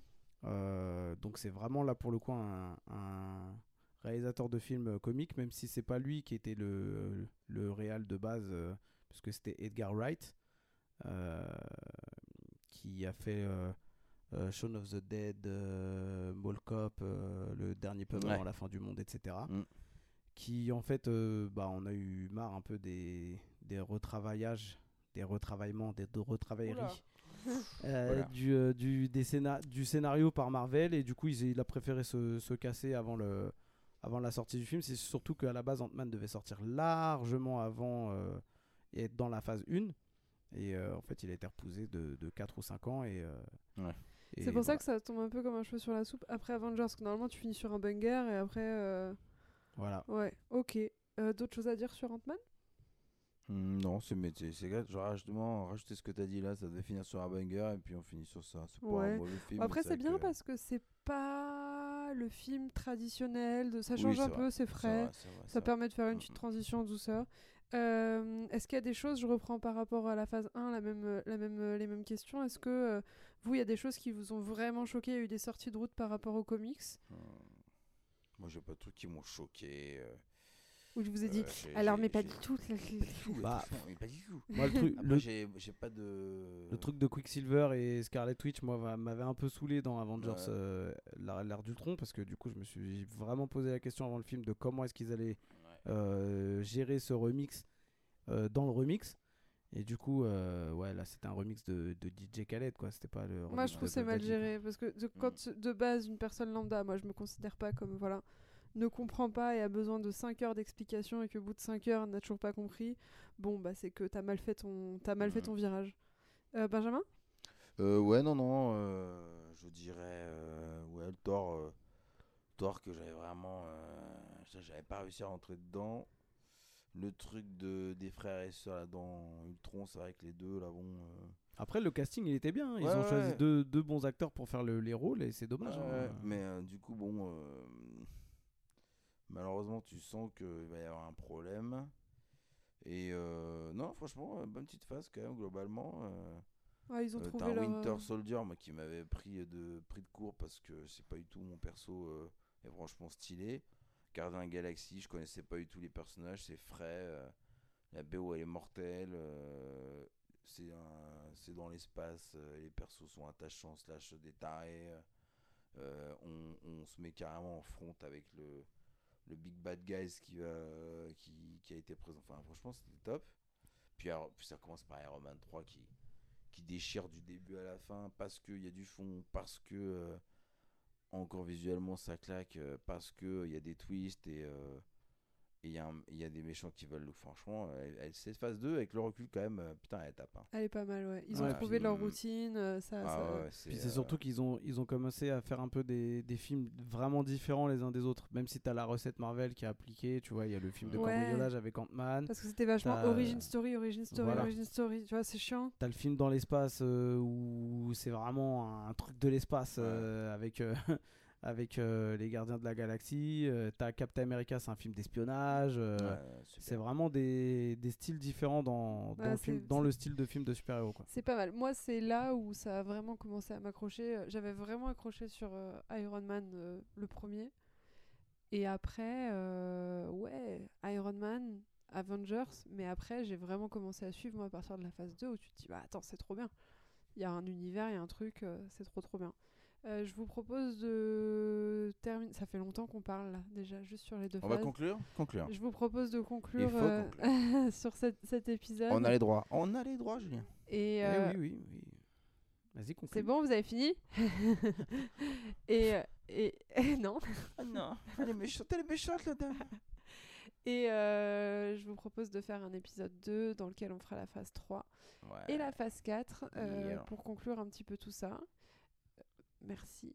Merci, Marvel, euh, Merci. merci, Disney, vous, Merci, Marvel. studios, euh, Alors on, est- on essaiera d'avoir un peu de plus de transversalité avec les comics euh, quand on pourra, mais c'est vrai que le MCU c'est quand même déjà euh, euh, un univers euh, à part entière. et il a dit transversalité quand même. Non, mais là, c'est pas. Scrabble, euh, fois, fois compte, fois C'était 6. Hein. c'était un peu dur de, de faire un rapport sur, euh, sur euh, chaque film euh, dans les comics. On aurait Mm. fait un, un truc de. on Non, mais là, c'était pas le de la sujet. phase 1. Ouais, c'était pas, ouais. c'était pas le Ah. sujet, mais ça le sera. Ah, Ah, j'ai entendu ton Ah, paix. il ah, il y était a dé- d'orage. Non, non, ça tape, ça tape, c'est là. je l'ai entendu même dans mon micro, celui-là. J'ai surtout pété vers Julien. Moi j'ai senti, sa contraction abdominale pour, euh, Ah.